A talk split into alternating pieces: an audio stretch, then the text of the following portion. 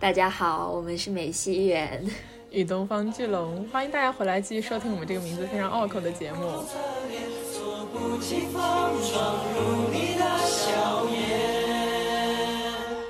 我曾难自拔于世界之大，也沉溺于其中，我划不得挣扎，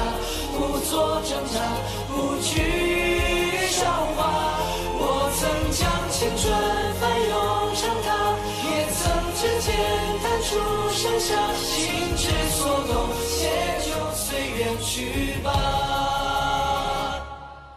今天就是我们向大家承诺过的，当一切尘埃落定之后，我们来了一个吐槽大会，裸奔大会，裸奔大会，一个非常自由奔放充满了愤怒与激情的节目。是的，就是我们前面八九期吧，都是以一个理中客的身份来，就是以创造营为一个案例，一个范本来聊一下选秀节目还有饭圈中嗯比较有意思的一些事情，包括资本啦，然后它的一些代理意义啊，它的公共事务的意义啊等等，性别上的一些话题啊等等的。但是就我们还好像还没有一个机会来好好聊一下我们作为两个普通观众的这个心情。真的是的。对，然后现在节目也结束了，我想我们说的东西可能现在说什么都不重要了，所以我们来开始裸奔吧。对，就是因为我们作为普通观众，其实对这个节目是有很多自己的想法的，就是这个想法嗯有一些是负面的，非常负面。也正好等到这个节目结束，有了这个成团名单之后，然后我们现在就是能够比较全方位的来聊一聊这个事情。首先聊一聊你的决赛观影体验吧。决赛观影体验啊，决赛就是累得要死，就是真的。因为 by the way 说一下，先说一下你去了现场啊。对，我对如果我在电视机屏幕前面看，好像没有什么必要聊我的观影体验。对，就感觉对吧？是的，那我觉得他就是比较辛苦吧，因为他虽然是七点钟开始直播嘛，但是其实观众是很早就进场了。然后嗯，对，我还好，我是坐着的，就是站着的观众真的是非常辛苦。然后像我们这种，我出来之后废了一条腿，就是我有一条腿是就基本是瘸了，我也不知道是什么原因，可能是真的操劳过度，连夜奔波这样。然后我就是到了昨天，我的腿才恢复正常，所以这是我为决赛付出的代价。然后，呃，现场的话呢，因为今年的这个大家都知道海花岛嘛，海花岛是恒大的地盘，然后恒大对于腾讯在海花岛上面的一些这个录制活动的管理是比较严格的，就是他们的录影棚不是特别大，所以今年的这个决赛场地跟往年相较起来是比较小的。然后呃，场地其实就是公演场地，他们稍微扩建了一下，就是把公演的一面台搭成了四面台而已，非常小。然后可能就这个就导致了决赛里有一些舞台呈现不是特别的那种壮观吧。然后除此之外呢，其实大家表演在决赛看的感觉，因为是直播嘛，就跟你们直播看的感觉差不多。修音方面呢，就是什么电音啊之类的，就是现场看现场看就觉得有些人一开口就电到我了。对，但是我不知道这个是什么原因，我并不是一个很懂乐理的人，就是很，因为现场是这样的，现场的嗯 B G M 就是他们的背景音乐放的声音非常大，所以呢，就是你这个选手，除非是唱的特别好或者唱的特别不好，才会显得很明显。就是很多时候小的瑕疵啊什么的，就不会像你们在电视前面收音的那个感觉就不太一样。因为你现场声音特别大的时候，你就会觉得听什么都差不多，就是很吵嘛。嗯，对。然后可能就是包括舞蹈，其实也是一样，就是尤其是他们 solo dance 的部分，因为、嗯、呃。我们看台的话，现场也是有那种转播屏幕的，所以你看真实的舞台不如看转播屏幕，因为真实舞台你抓不到细节的，就你离得太远。哎，这就跟看演唱会一样嘛。对对对，你其实看的是个氛围了，到最后总总体来讲，是啊是啊。其实现场唯一的好处就是你比直播早个一两分钟知道真实的结果。对，我记得当时宣布那个成团名单的时候，因为就是。龙总一直在给我们发那个发信息嘛，然后就是在我们还在公布什么第十名的时候，然后龙总已经知道第九名是谁了，就那种感觉就是 fuck， 然后对，就是你们还没有看完电视上的感言就已经开始知道下一个是谁要出来了。对，我真的没有怎么认真看感言，那天我就不停的在就是刷微信，就因为我对，因为我是跟另外几个朋友一起看，然后龙总跟我们就是都是熟人嘛，嗯，然后就是就当时的感觉就是我们已经就大就当你知道了这个结果之后，你就已经没有心思再去听他的这个所谓的，就是他不是每次宣布之前会讲这个选手的一些特点啊或者什么之类的，对啊，当时心情就说啊去去死吧，就是为什么是的是的。所以你知道我们在现场的时候，当时就是他会说特点嘛，我们当时真是第一时间呀，然后就大家就在猜这是谁这人是谁，然后就不会吧怎么会是他，就这样就是每一个人出来反正都此起彼伏的是那种。但是今年这个宣布结果非常利索，就是一点都不拖泥带水，嗯，非常快，就是一说啊这就宣布了，就那种感觉。对，嗯，对，也好也好，不要不要让我们承受那么久的痛苦。对，就是今年成团名单就是有那种意料之中的部分，也有意料之外的部分嘛。突然想我们要不要回顾一下我们上期的预测。哦对，说到这个预测我当时还想说呢，就是我我跟袁总好像都是我错的应该比较多，因为我还是对他抱 对, 对抱以了一些正常人的期待，好吧？但是干嘛？我我明明也很正常。对，但是我看就当时我们不是在我们的听友群里面发了一个就是大家一起投票的这么一个活动嘛，其实那个名单是非常准的，就是基本上大家投出来的前十一只有一个是不对的，奥斯卡。对，这就跟我预测的一样啊，就是我预测的全部都准，除了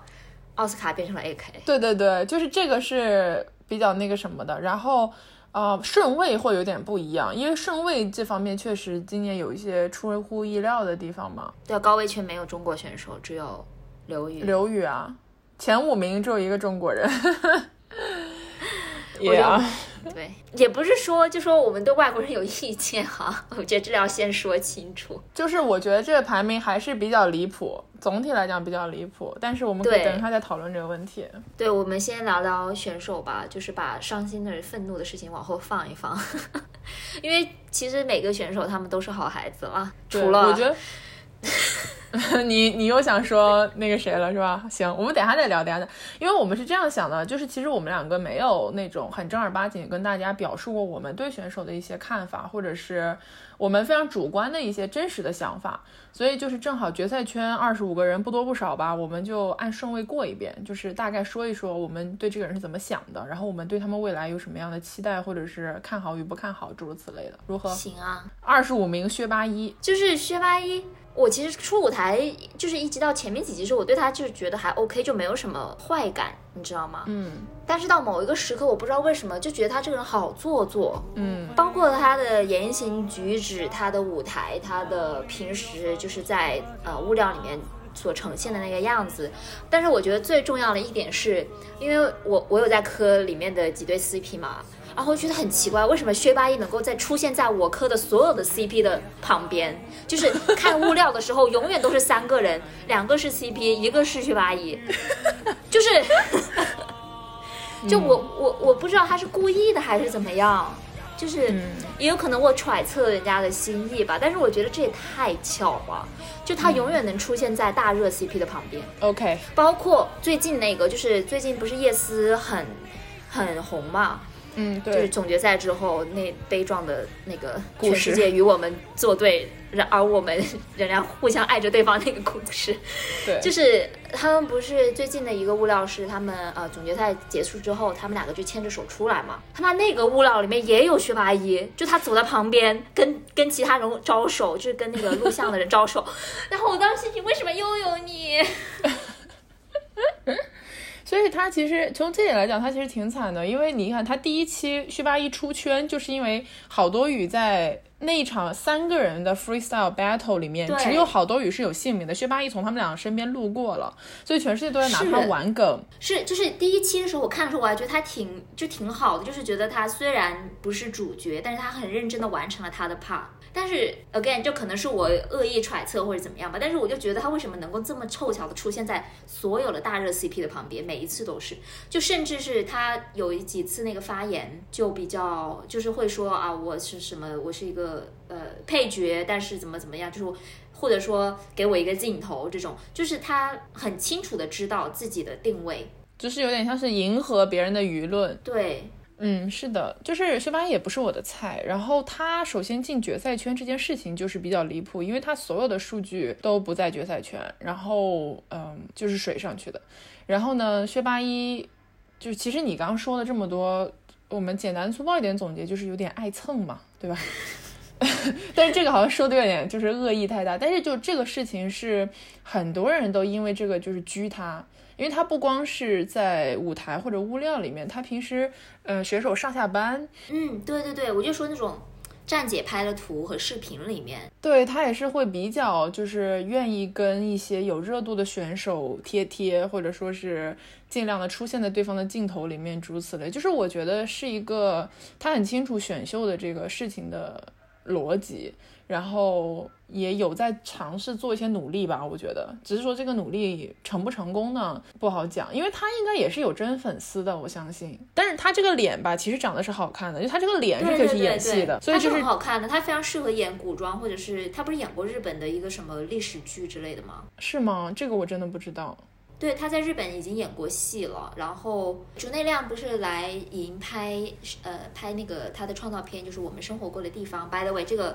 那期还挺好看的，就是大家有空可以去看一看。嗯，然后他在拍的时候就呃其中有一个地方就是他跟薛八一是认识的，就薛八一之前就认识竹内亮了，就说明他其实之前在日本已经有一定的发展。对，所以我觉得他应该是就是适合去走古装戏的这个路线，走演员路吧。嗯，对对对，至于就是能走到什么程度，就是还是要看资源和他的这个业务能力了。对 ，OK， 过下一个阿姆。阿姆饿狼传说绝了呀！哇，绝了！阿姆的那个 solo 真的是 slay 全场，说真的，真的，就你看到阿姆说粤语比我说了，就是比我作为一个就是在深圳。这时候已经暴露了地点了就是在深圳长大的一个小孩来说，就比我说的都好、嗯、当时我的心情是多么的羞愧。对，他真的是非常厉害，然后、嗯、他的真实人气应该也不止二十四，但是出于这样那样的原因、嗯、包括他的公司体量比较小以及其他的一些问题，嗯，他不能往前冲也是很正常的。呃，我觉得好消息是因为他们天王星的老板好像是打定主意让他们在中国发展了，所以他呀、嗯、然后 you 啊，然后包括利路修可能今后在中国都会有很多的商务或者是有一些出境的机会，我觉得这个是挺好，就他不会消失在我们的视野当中。而且还有另外一个呢，就是看上去他妹妹是铁定要来明年的创造营了。对，好吧，挺好的，为他们开心。就我觉得阿姆是非常适合走偶像 idol 这条路线，而且他走的是那种复古风格，现在非常缺失的一种一种风格了，有自己的独特魅力吧，就是它辨识度特别高。虽然它的外形可能不是最优的，就是因为我们在大陆做爱豆还是比较喜欢那种个子又高然后又白，就你知道传统审美嘛的男生，他就是可能个子不够高然后也不够白，但是他就小麦肤色。对对对，他是那种比较健康的，但是他的这个魅力确实是无人能挡、啊、而且他很聪明，他选饿狼传说我觉得选的太好了，就是他非常适合港风。对，而且就又接上了他一直以来被 Q 刘德华这个梗，但是我觉得他更像松本润对，是的，就是很日式的那种。加油阿姆。对，阿姆我还是希望他能好好发展的。下一个下一个嗯，来了，你的最爱胡烨韬我美西人在这里，我也不知道说什么。对呀、啊嗯，涛涛，哦，涛涛，我也不知道，就是我可能前几期啊还没有那么喜欢涛涛，但是在某一个点开始，我真的是就是对他被虐成了唯粉，也没有唯粉了。我是我还是很爱叶四的。OK， 你是个 C P 粉，你继续。就他就是他，不管是作为个人还是作为叶四的一部分，我都非常喜欢。就是我很喜欢他，就是就我觉得他在创造营的故事是一个很很动人的一个故事。他从一开始是一个非常有自信，然后非常 slay 的一个状态，在从出舞台表演开始嘛，然后他一直都是 A 班呐、啊，就是从选手评价到导师评价、主题曲，然后嗯、呃、等等的，对吧？结果就是在直到面对了人气考核。对，直到面对了第一轮考核的时候，突然间发现自己原来只有二十多名，就当时我想对他的打击肯定是非常大，因为他一直在在那个嗯淘汰第一轮淘汰之前，他不是一直在跟一些上位圈的选手玩得很近嘛，就是都是能力比较好的那批人，然后人气也很高的那批人都啊都是 A 班的嘛，然后呢就很你你想想，如果你作为他们中的一员，你肯定觉得我们一定是能够一起往前冲的，对的，对吧？对的，没错。结果突然之间发现自己好像被落下了，就是好像自己原来我不属于那一圈的人，就那个落差感是肯定是非常大的。对，然后从后来，嗯，因为不是熊熊给他写过一封信嘛，然后后来大家也就是也有在网上有披露那封信的内容，里面的内容就是有在说，就是熊熊对涛涛说，就是有段时间你好像都不再怎么跟我们玩了，好像在刻意的疏远啊或者怎么样。然后包括涛涛他是呃就是他决就比赛之后写的那个微博小作文吧之类的，就里面也有提到这件事情，就说有段时间我有点害怕跟你们在一起，就类似的一个发言了。嗯，就感觉自己已经不属于这个圈子了，对对对对，就那种感觉。所以他那个时候就是也是他剪短头短头发的时候嘛，就他还是想要搏一搏， 对, 对吧？对。然后结果剪完短头发之后呢，好像结果也不是很理想，所以他当时肯定就心态已经崩了呀。就是能从其他人就跟他关系比较好的人的那个口中，或者说呃一些 vlog 之类的物料里面，其实能够窥探到这一点。而且用一句我们说烂的话，就是他当时眼睛已经没有光了，就是在二这个是真的。就是我我觉得，因为我是一个很讨厌这种矫情说法的人，但是涛涛我真的是认可这个说法，就你能肉眼可见他对这些事情丧失了信心，就看的人非常难受，就觉得为什么他要承受这么多的不公平吧。因为我说真的，我觉得他的舞台非常好，绝对是排得上前五的。我同意，我完全同意。因为嗯、呃，作为去看过现场的人来讲，我可以说当天晚上的决赛 solo 来讲，涛涛出来之后真的是绝了，就是能让你发出那种这个人 slay 了，你知道的那种感觉吗？对 对, 对，所以真的是很厉害，也是为什么就是大家对他的可惜程度这么强，就是觉得其实很多人，我可以讲，就是我最开始不喜欢涛涛，这个袁总知道，然后我最开始还因为这个事情跟他、嗯就认真的讨论过，就是为什么他这么喜欢我，就完全无感，甚至有点反感。但是到了我去看了二宫，就是看到他在 Believer 里面的那个状态，包括他剪了头发这件事情，就给我的冲击是很大的。就是我觉得一个人愿意为了自己的梦想也好，就是为了自己坚持的东西也好，付出到这个程度，就是是非常了不起的一件事情。然后呢，当时我就觉得说这个就是涛涛他心里面承受到的一定比他表现出来的要更加的多，就是更加的让人难以想象。 对, 对, 对，他没有怎么在镜头面前哭过，真的。对，没错，就是一步一步的走到现在，你知道那种感觉。然后呢，就是我觉得挺厉害的，挺了不起的。对，然后嗯，决赛最后那一周的时候嘛，就是大家都在调侃，就是说百变小桃为什么，因为他那一周换了各种发型，就是他一开始有一天就突然接了长发，所有人都沸腾了，说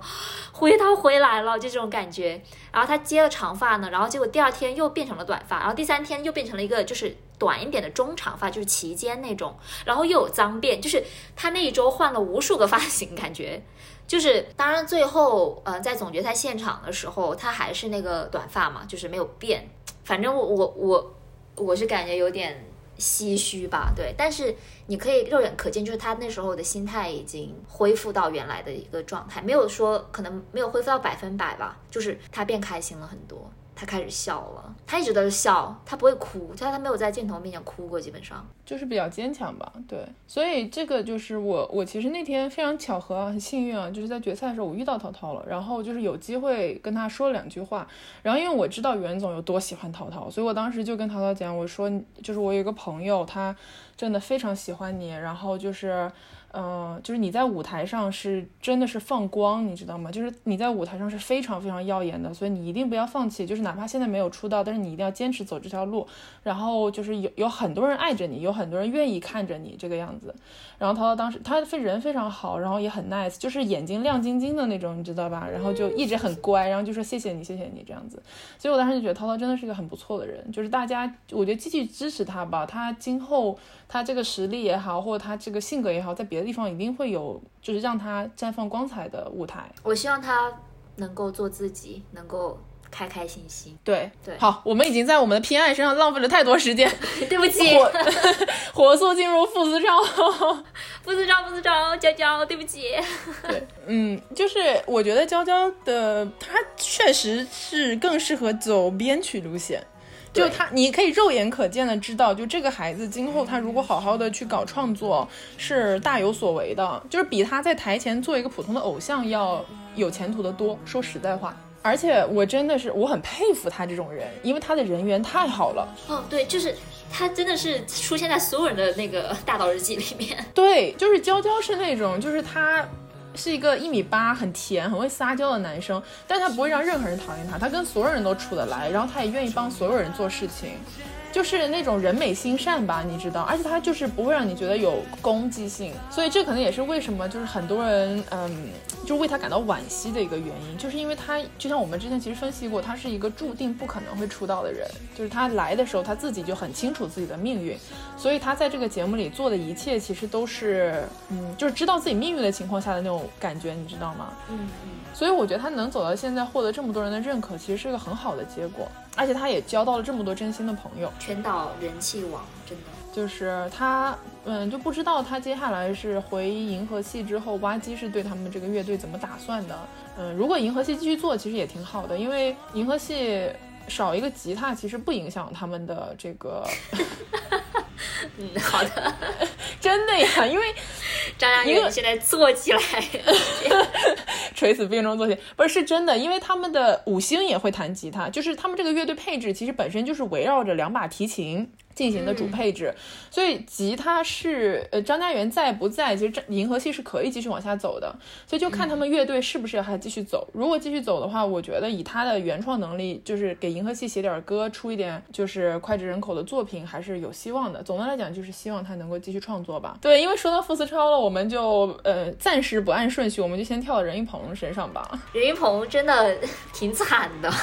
就节目可能刚开始的时候，我们对至少我吧我对任一鹏没有什么好感，原因就是就是我没有看明日之子了，但是龙总当时是真情实感的看完了，嗯，然后我们之前有一期也专门讲过就是任一鹏塌房的事件哦，对，就是有一些偶像失格的事情吧，嗯，然后所以一开始就说就我因为我从我接收到的讯息是这样嘛，所以就没有说特别有好感，加上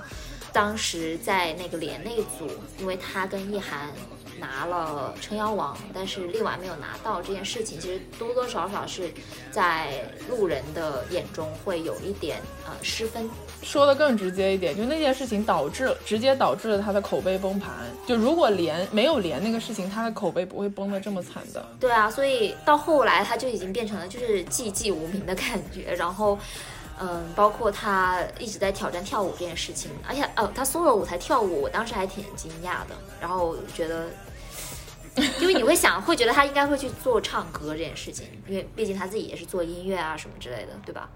但是没有想到他去跳舞了。因为他任一鹏可能我是了解多一点，因为他真的是非常想要当一个舞担，从明日的时候就是了。这样吗？对对对，他是有一个男团梦的，就是说他在明日的时候他就是已经在物料里面就是显示出来他是很喜欢偶像这个文化，然后他也他之前报名过选秀节目嘛，然后他也是真的想成为一个偶像，然后对跳舞这件事情他是很有热情很执着的，所以当时就是有了这个机会来创造营之后，其实你看他每一条路他都选择的是跳舞的这个舞台嘛， 对, 对就是特别偶像舞蹈的这种舞台，所以就是他在这点上面是非常执着的，就是他能够怎么说呢，这么坚持我觉得还是挺厉害的，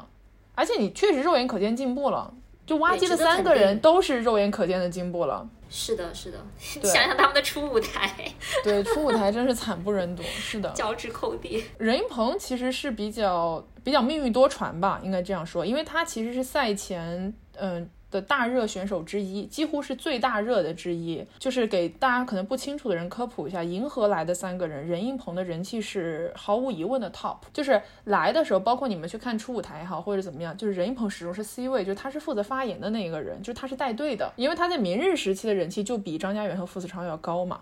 所以其实来的时候很多人都说任一鹏是为什么大热，因为他人气的底子在这里。当然就如果他去年没有吃那顿火锅，没有爆出来那些事情的话，其实今年挖机谁出道是个说不清楚的事情。嗯，但是因为诸如此类的命运巧合，走到了现在，任一鹏的名次是一路在滑嘛，就是他的这个就是排名下降的速度应该是所有人里面最夸张的，所以到了最后没有出道这个结果。所以其实你说人的这个命运的东西你说不清楚，所以至于银河系回去还能不能继续搞嘛，那就我们就看龙总怎么想了。那个龙总不是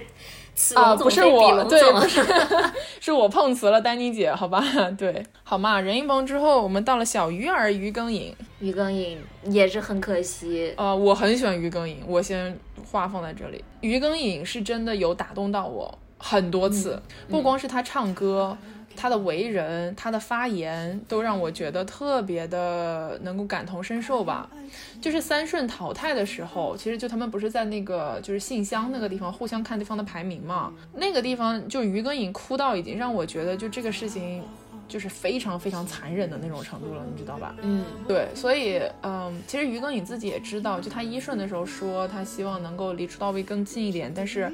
呃，排名一直上不去嘛，所以他自己心里比谁都清楚他的这个出道的可能性是很小很小的。 again 就像我们刚刚说付子超一样，就当一个人他知道了自己的命运之后，他再去面对这些事情，你就会觉得特别悲壮。我突然想到，你觉不觉得他有一点点像张远？感觉有一点像，但是呢就是我觉得不是说他们真的年龄差很多，他们确实年龄差很多，他们这个年龄差距是体现在于更颖还是想要搏一搏的，但是张远其实是完全没有在搏，就张远是很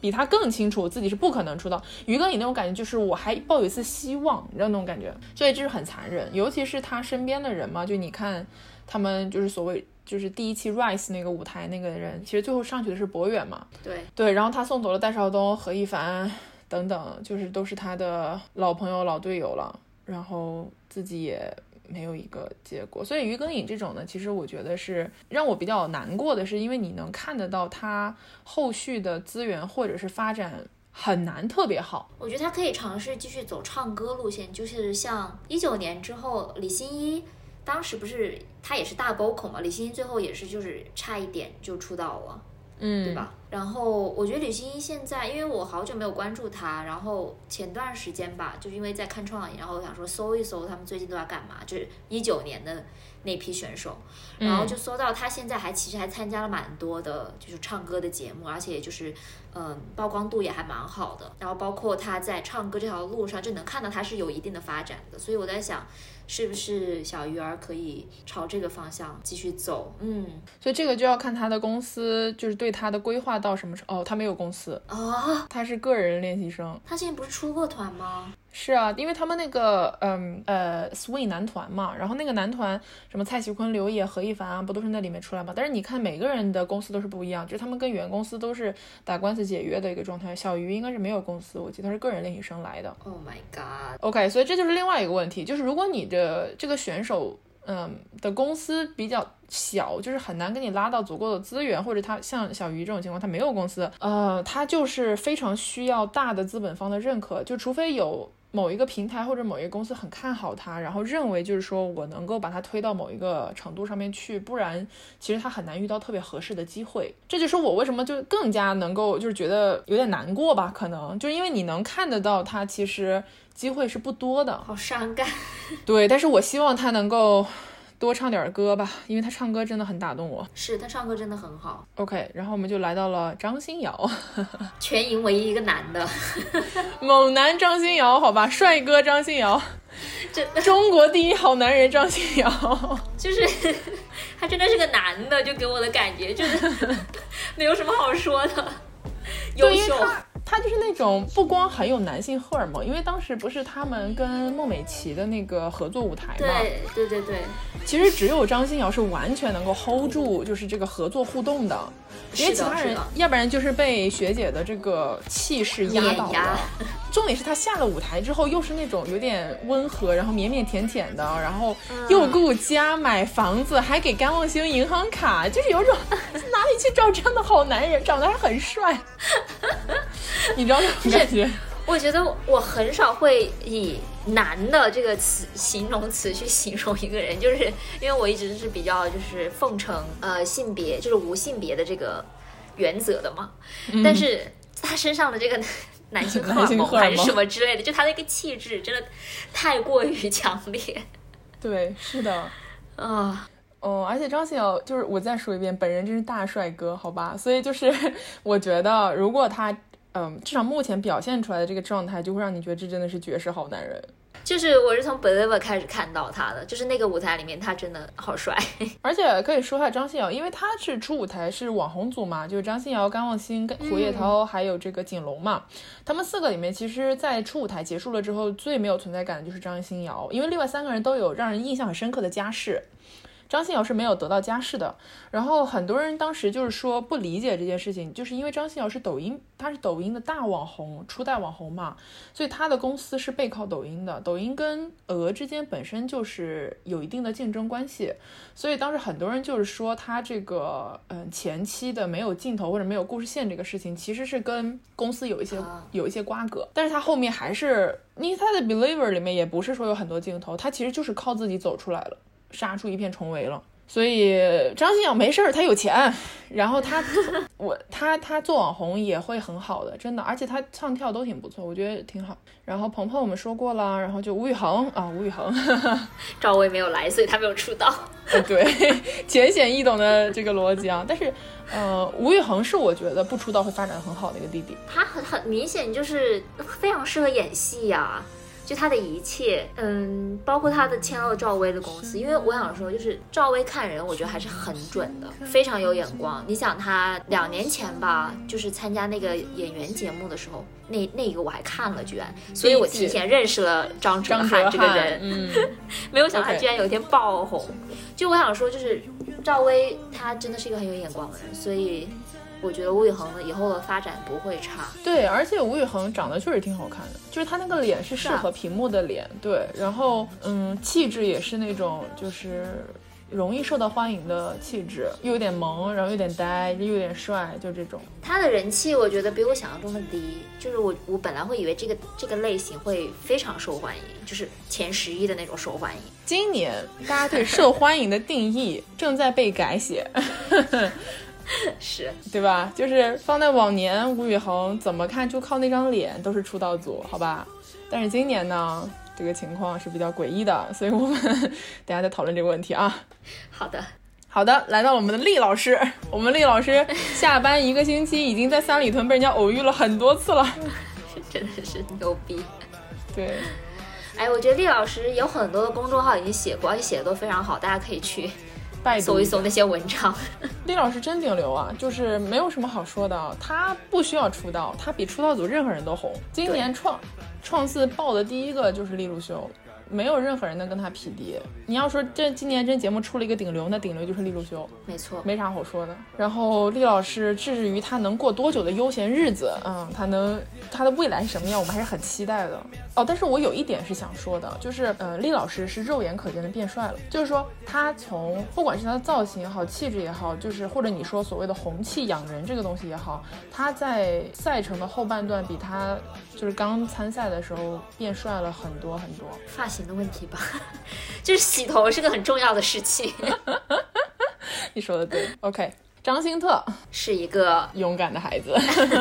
张新特有过很多让大家觉得受到震动也好，或者是觉得哇你真的好敢啊的发言，嗯，包括并不限于第三顺淘汰之后之前吧，他给吴海写信嘛，当时他就是给吴海说，就是你一定要进决赛，然后你要让他们看看中国还有人在，这样子。就他那个信是引起了很多人的共鸣，就很多人就是就觉得他说出了大家的心声嘛，嗯，对，所以他这种非常直白的表达方法就很像是他这个年龄会做出来的事情，就是年纪很小，然后自己也有实力。还有包括他在那个决赛前分组选歌的时候，他不就是说那个嗯少年的模样那组没有大 vocal 嘛， 对， 对， 对，但是我比你们都唱得好，对吧？就这种自信我觉得是挺了不起的，很厉害。嗯，他说那个让他们看看中国还有人在 I don't know， 就是我能理解到这个点，但是反正给我一种有一点怪怪的感觉。嗯，像你说的，他那是年轻的一个状态，然后比较热血的一个一个状态，然后会把很多的事情比较简单或者是粗暴的一些方式来表达自己的一些态度和情感。然后其实这这这个这个案例我觉得很想讨论的是，因为就是很明显今年的选手是非常清楚这个比赛过程当中这种对立的也就是爱回 versus 其他中国选手的这个情绪的，就选手本人很清楚，就你看很多选手的发言，你都会深刻了解到这个问题。那这个我们可以等一下再谈，就是到我们对这个节目要吐槽的大的环境，我们再去详谈这个问题吧。 OK， 紧急大详，我不知道说什么呀，我对他真的是到现在还是有点无感，就是没有好感也没有坏感。就对我我开始不喜欢他，我开始因为他出舞台的时候嗯，铺的剧情线太完整了，就是一看就是要推他的那个样子，就是说他是团宠啊、忙内啊这种人设什么的，然后他每一次公演其实给的这个剧情都是很丰满的嘛，然后我当时就觉得说，那你说这么多日本弟弟为啥推吉祥不推别的好弟弟呢？就你知道那种感觉，就是为什么是这个人，我当时有这个疑惑。但是其实随着时间推移，尤其是因为他的公司 R B W 就是之前那个骚操作之后，你是能够肉眼可见的他在节目中完全没镜头了，就是彻底没镜头了。然后那个时候我有点怜爱他，就是觉得哎呀，其实说到底吉祥也就是个工具人，说真的就是工具人。所有的选手其实都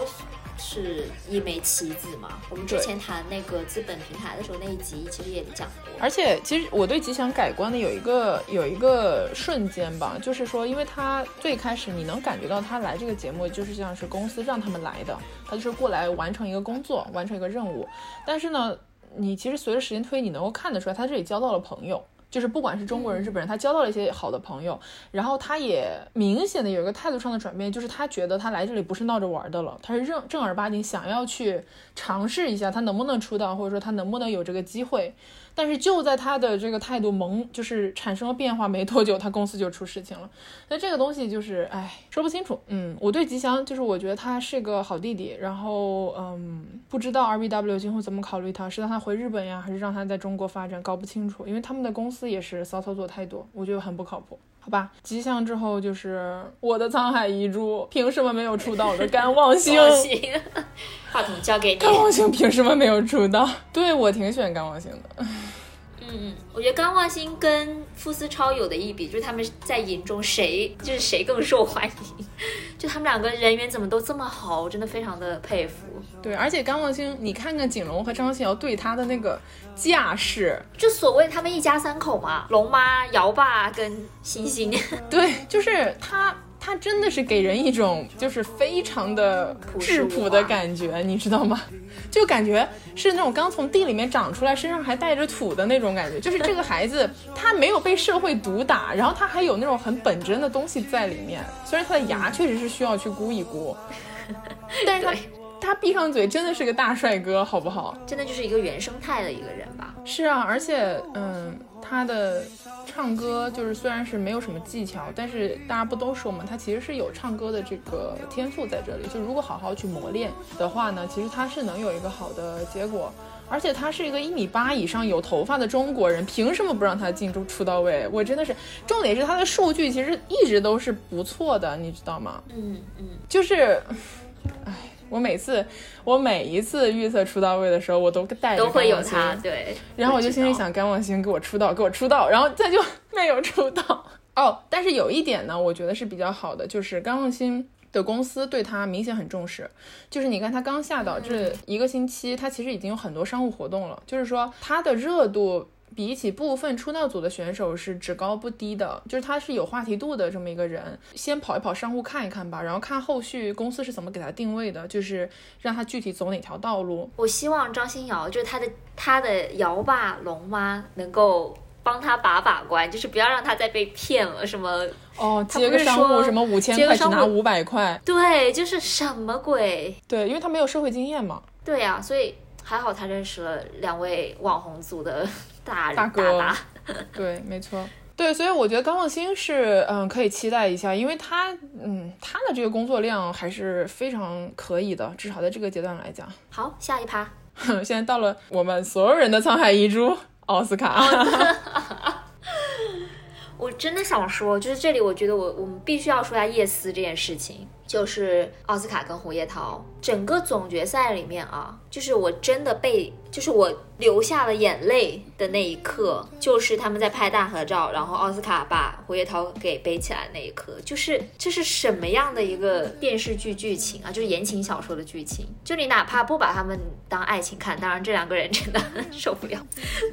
就是他们就他们之间的感情明显是跟其他人是完全不一样，就他们有一种惺惺相惜，然后两个人都是被不被舆论看好的，不被主流所接纳的人，然后在总决赛这么一个就是盛大的舞台上面，奥斯卡坚决要把胡烨韬背起来，让全世界的人都看到。然后他们整个合照里面就是在左上角有一个小尖尖，嗯，就是那那个感受是非常非常的，对，非常冲击。奥斯卡奥斯卡我觉得就像我之前说的嘛，他不出道他真是白被骂了，他出道你骂他皇族可以，因为他数据不在，对啊，就是这个我能理解，但是他不出道真的是白帮人家挡挡枪挡了两个月，这个就有一点惨。对，而且我对奥斯卡其实因为他是九八年的，他今年是二十三岁，其实对于 idol 来讲这已经不是一个特别年轻的年纪了，而且因为他是进了决赛，进了决赛的选手两年之内不能参加同类型的任何其他选秀，所以就算他要再去选秀回国，当然我相信他不会，那个时候他已经二十五岁了，也就是说对他来讲选秀这条路是走到尽头了。然后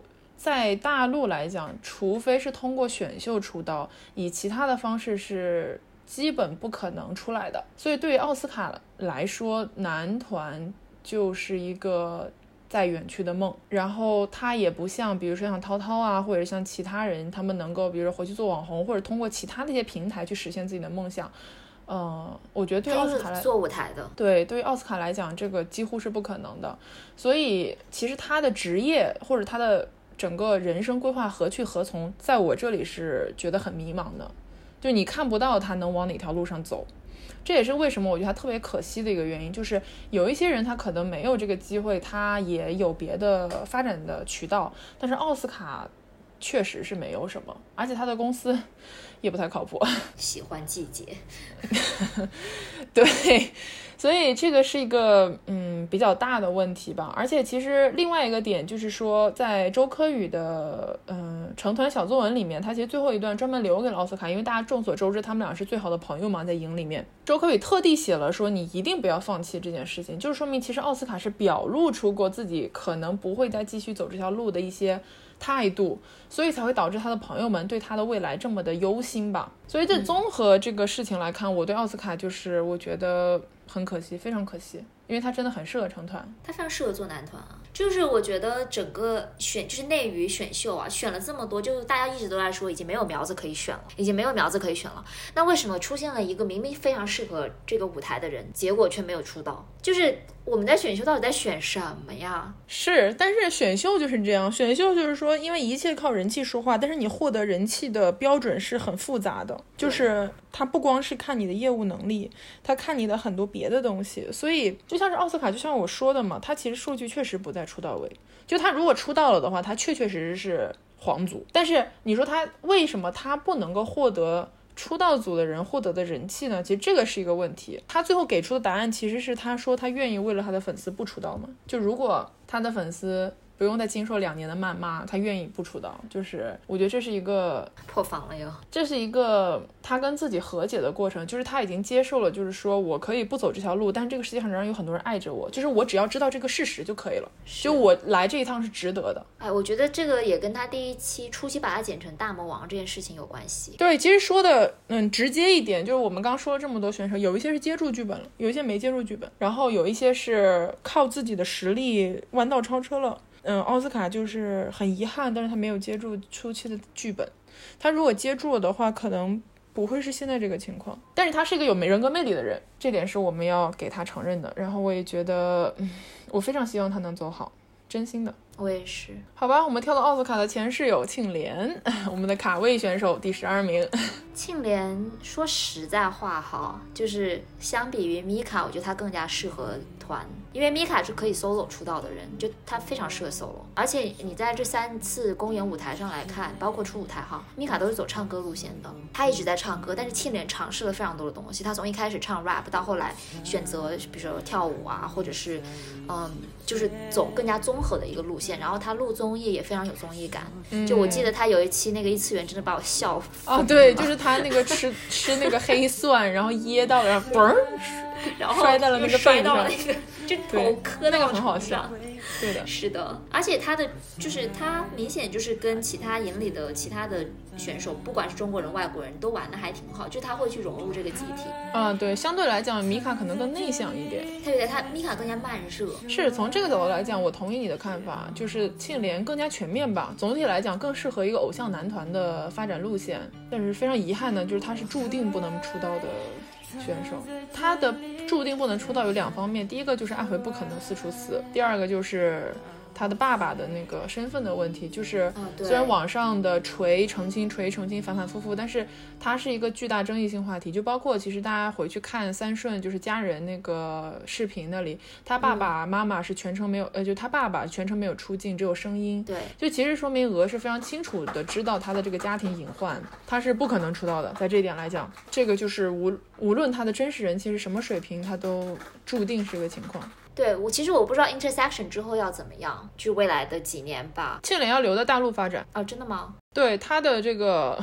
对，因为因为已经有一个事情出来，就是他的那个，他现在在北京嘛，然后嗯、呃，经纪公司爱回中国给那个一个商务活动报价报了两百四十万，把商务那边气到死，嗯、就是说你凭什么报两百四十万？你有毛病？就是说现在呃，反正爱回的工作人员对接那边是有一点。就是对人气评估的傲慢心理吧，可以这样说，因为两百四十万一个商务确实是非常狮子大开口，你知道吧？对，但是总的来讲，他这个态度应该是他会至少短短期内会留在国内发展，然后看一下他在国内的这个情况试水是什么什么程度吧，然后我们再看 Intersection 后面是一个什么走势。这时候要说一下河马吗？对，我们可以趁这机会说一下河马。其实河马是真的，我觉得非常可惜的，因为非常可惜。Intersection 三个人真正最适合出道的是河马，我同意。首先他的脸，他的脸是非常符合大陆这个审美的，其次他的这个中文就是他的呃融入能力是最高的最强的，这、就是没有什么好质疑的那种，但是他退赛了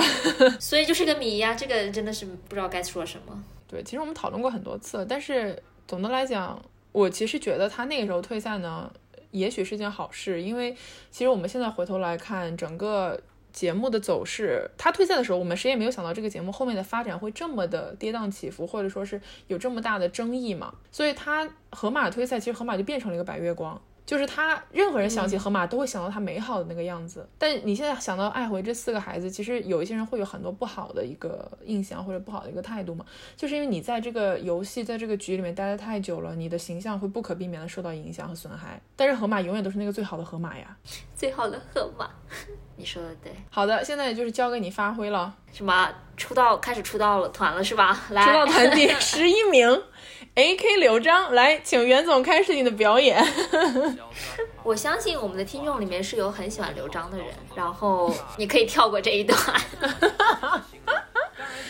嗯 OK， 我觉得是这样的，就是如果你只是看正片，这里我觉得要说一下，就说为什么会就为什么对刘彰会有一个很大的一个舆论上的一个割裂，就有的人会觉得非常讨厌刘彰，就是完全不能够接受，但有的人呢他觉得刘彰挺好的，就是能够认可他出道进入出道位这件事情，哪怕他是挤下了奥斯卡这个大家都觉得意难平的对象。我觉得一个很大原因是我们很多人看节目，就是很大一批观众看节目他是只看正片的、嗯、他或者说会只看这个节目本身，他不会去关注这个选手以前做过什么事情，或者就是在节目之外的一些形象一些故事吧。对、嗯，因为在节目里面之前龙总也说过，他就是 A K 的有效镜头是最多的，然后他所说的话他的评价等等的是会，你只要是你如果是个路人的话会觉得他的确是一个挺有想法的一个孩子，然后呢呃，说话也比较在理，就包括封顶的那个呃舞台之前的那个故事片段给了 A K 的剧本，或者给他就他的那个故事线是非常好的，就是整首歌是因为他的 hook 得到了升华，大概是这么一个一个故事嘛。所以说他在节目里面他其实是挺有挺挺能够招招人喜欢的，我相信这一点。嗯，但是为什么会有很多人会同时也非常不可他呢？是因为他做过一些让人无法原谅的事情。之前他写歌 diss 粉丝，就是整个饭圈女孩饭圈群体的那首歌，那首歌的歌词，那首歌我们之前讲过嘛，那首歌不叫叫下蛋嘛，然后呢、嗯、有一些非常脏的一些话，然后一方面是 diss 女性，一方面也在 diss 男偶像，就是在那首歌出来之后，他居然能够成为一个男偶像，对，成为一个男，对，他还成为了，就他真的出道了，对，就会让很多就是知道他以前做过那些事情的人，让让人觉得他真的无就不可求，因为他虽然是在出舞台时就说啊，我他唱不唱了首歌洗白嘛，就说啊我以前做过一些对的，进行一些道歉或者怎么样，然后但是其实这件事情也就是两年前的事情，你要改变一些根深蒂固的这种厌女的情绪其实是不太可能的，就我现在很我现在我真的不知道他自己到底现在是怎么个态度，而且他主要是他现在不光是那首歌嘛，就不光是他之前的言论，其实很多人就是看很多物料的人啊，就是看他在节目里面对待其他选手的态度是有争议的，啊、对对对，就是说他是的，可能他想拉踩别人，对，是的，就是他可能对于一些强者他是非常的友好，但是对于一些他相对实力比较弱，或者说是跟他一样没有基础，或者是嗯，因为他自己家境很好嘛。因为就有很多人就说他对甘望星是不好的，就是说他对甘望星有过一些可能就会让你觉得有这种你好像看不起他的那种言论，或者是那种表情和行为举止，相比之下就会有人觉得说哦 A K 好像有点看人下菜这个意思，然后就觉得接受不了他的人品吧。对，然后哎，你说到这个我想到另外一个事情，就是在于洋被淘汰之后，因为他们那个宿舍不是关系都很好嘛，就是因为你刚刚提到他家境很好这件事情，就是他可能对于不在他的社交圈内的人的生活不太了解，他们的生活是什么样的情况。对，就是在他呃，就是在于洋那个淘汰那那一期的时候，不是于洋都已经打包好所有的行李了嘛？然后我也不知道他到底是出于什么样的心理，就说。哎，于洋，你能不能给呃赞多送几件衣服？因为赞多没衣服了。然后呢，于洋就在镜头面前就是打开了自己已经打包好的箱子，纸箱子，然后拿出了衣服。然后赞多他也他其实也是一个那种小孩嘛，就是他的性格也是比较单纯的那种。然后呢，他说啊，你要送我衣服，然后就接受了，然后还挑了几件觉得自己就是觉得穿了好看的衣服。完了之后，好像力丸也过来了嘛，然后也拿了几件，对吧？然后完了之后，不是说于洋的经纪人就在朋友圈里面哭诉，就说因为这些衣服其实都是不是他们买的，是他们借的，对，就之后要还的这些大牌的衣服，对，结果他送出去了。之后那肯定是自己得掏钱啊，就这件事情也让人观感不是很好，就是你想要表达你的善意，你自己表达就好了嘛，为什么要让别人送衣服？就你也不知道别人的衣服到底是从哪来的，你不知就是不是所有人都有东西可以送的呀。所以其实我觉得很客观的，就是说或者比较从旁观者的角度来看 A K 这个人，就是说因为他确确实实是从小在一个比较被优待的阶级长大的这么一个孩子，就是好处呢就是他得以接受到更广的知识面，以及他的人生阅历更加丰富，包括他去海外留学等等这些经历。但是坏的部分就是他其实对于非他自己的生活的部分，就像你刚刚讲的，其实是没有太多的理解，就是他也不太能明白，所以他有有的时候不光是他这个行为，就他有的时候说的话也会让人觉得嗯，你为什么好像讲话有一点点像站在高处像下面的人讲话的那种感觉，其实跟他的这个成长经历是脱不了关系的。对，包括这个就是他以前就是辱骂过偶像，然后现在又变成了偶像，这件事情本身肯定能够也更加能够给他自己带来一种优越感。所以这个是我的打脸时刻，因为我每一期都说 A K 不可能出道，就是我自己，因为我我是一直笃定的一个概念，就是说我认为鹅很喜欢他，但是鹅没有真的想让他出道的意思，就是说你知道，就是我认为黄成这个样子只是一个靶子，结果没有想他真的出道了。所以当时他说他第十一名的时候，其实我是有点啊，就是真的吗？被打脸的那种感觉哈。但是对，但 A K 其实他成团，他就是我说的那种，嗯、呃，他不成团他也能有很好的发展的那种，对对对，选手就他有别的路可以走。但是他成团之后，嗯，对于他和他的粉丝来讲当然是好事，但是对于这个团来讲是带来了很多隐患，因为这个团里面的炸弹本来已经够多了。就是我们看下出道位的选手 A K 的这个事情只是火上浇油，我也不知道他在团里面是一个什么样的定位了到最后，但是我们就看着吧，因为你现在这事实嘛已经没有办法更改了，对对对，所以我们就到时候看一下 A K 在这个团他究竟能磨合成什么样，然后他在这个团里面接下来两年究竟会是什么样的一个表现，就静观其变吧，只能这样，好吧。跳到了我们下一个还可以的选手周柯宇，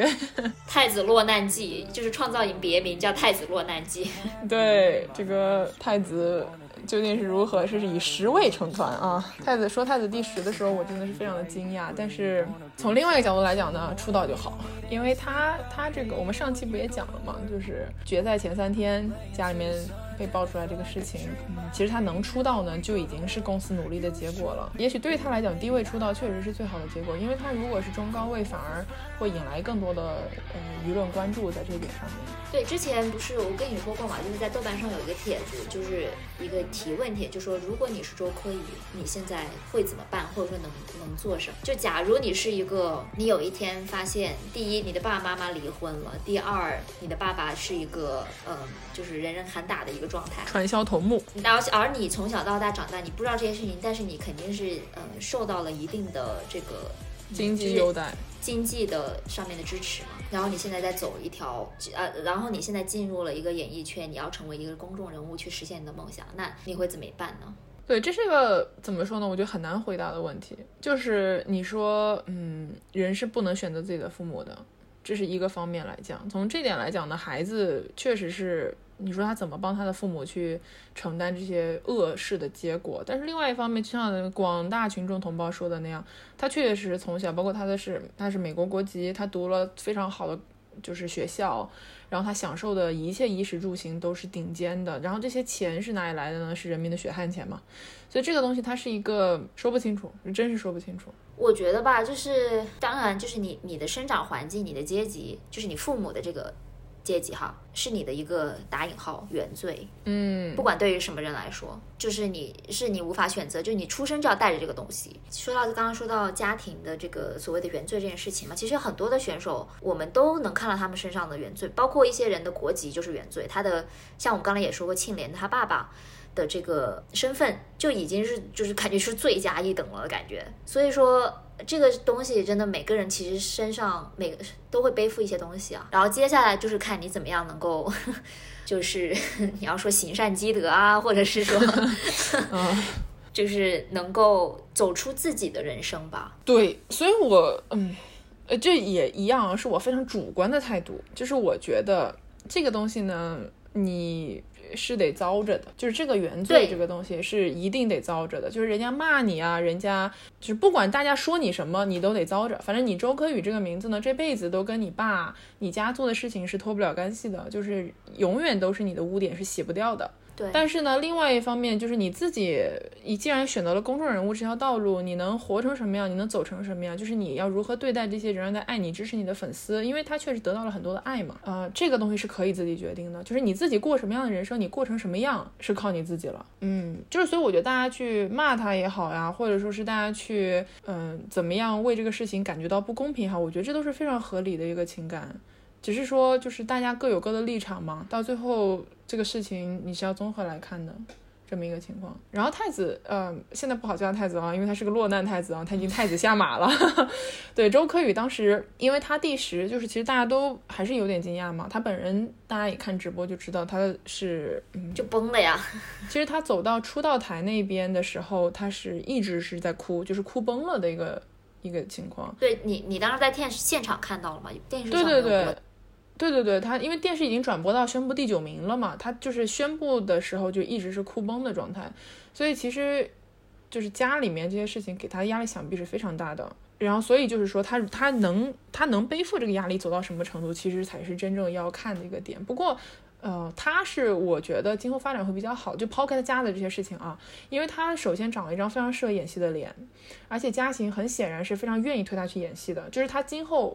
两年之后离开了这个 I N T O one， 肯定是走演员路，想都不用想。然后呃，那到时候就是靠业务能力说话了，就是看你的演技啊，你最后能不能交出让大家满意的答卷，他就是看吧，看他自己能走成什么样。 OK， 我们第九名尹浩宇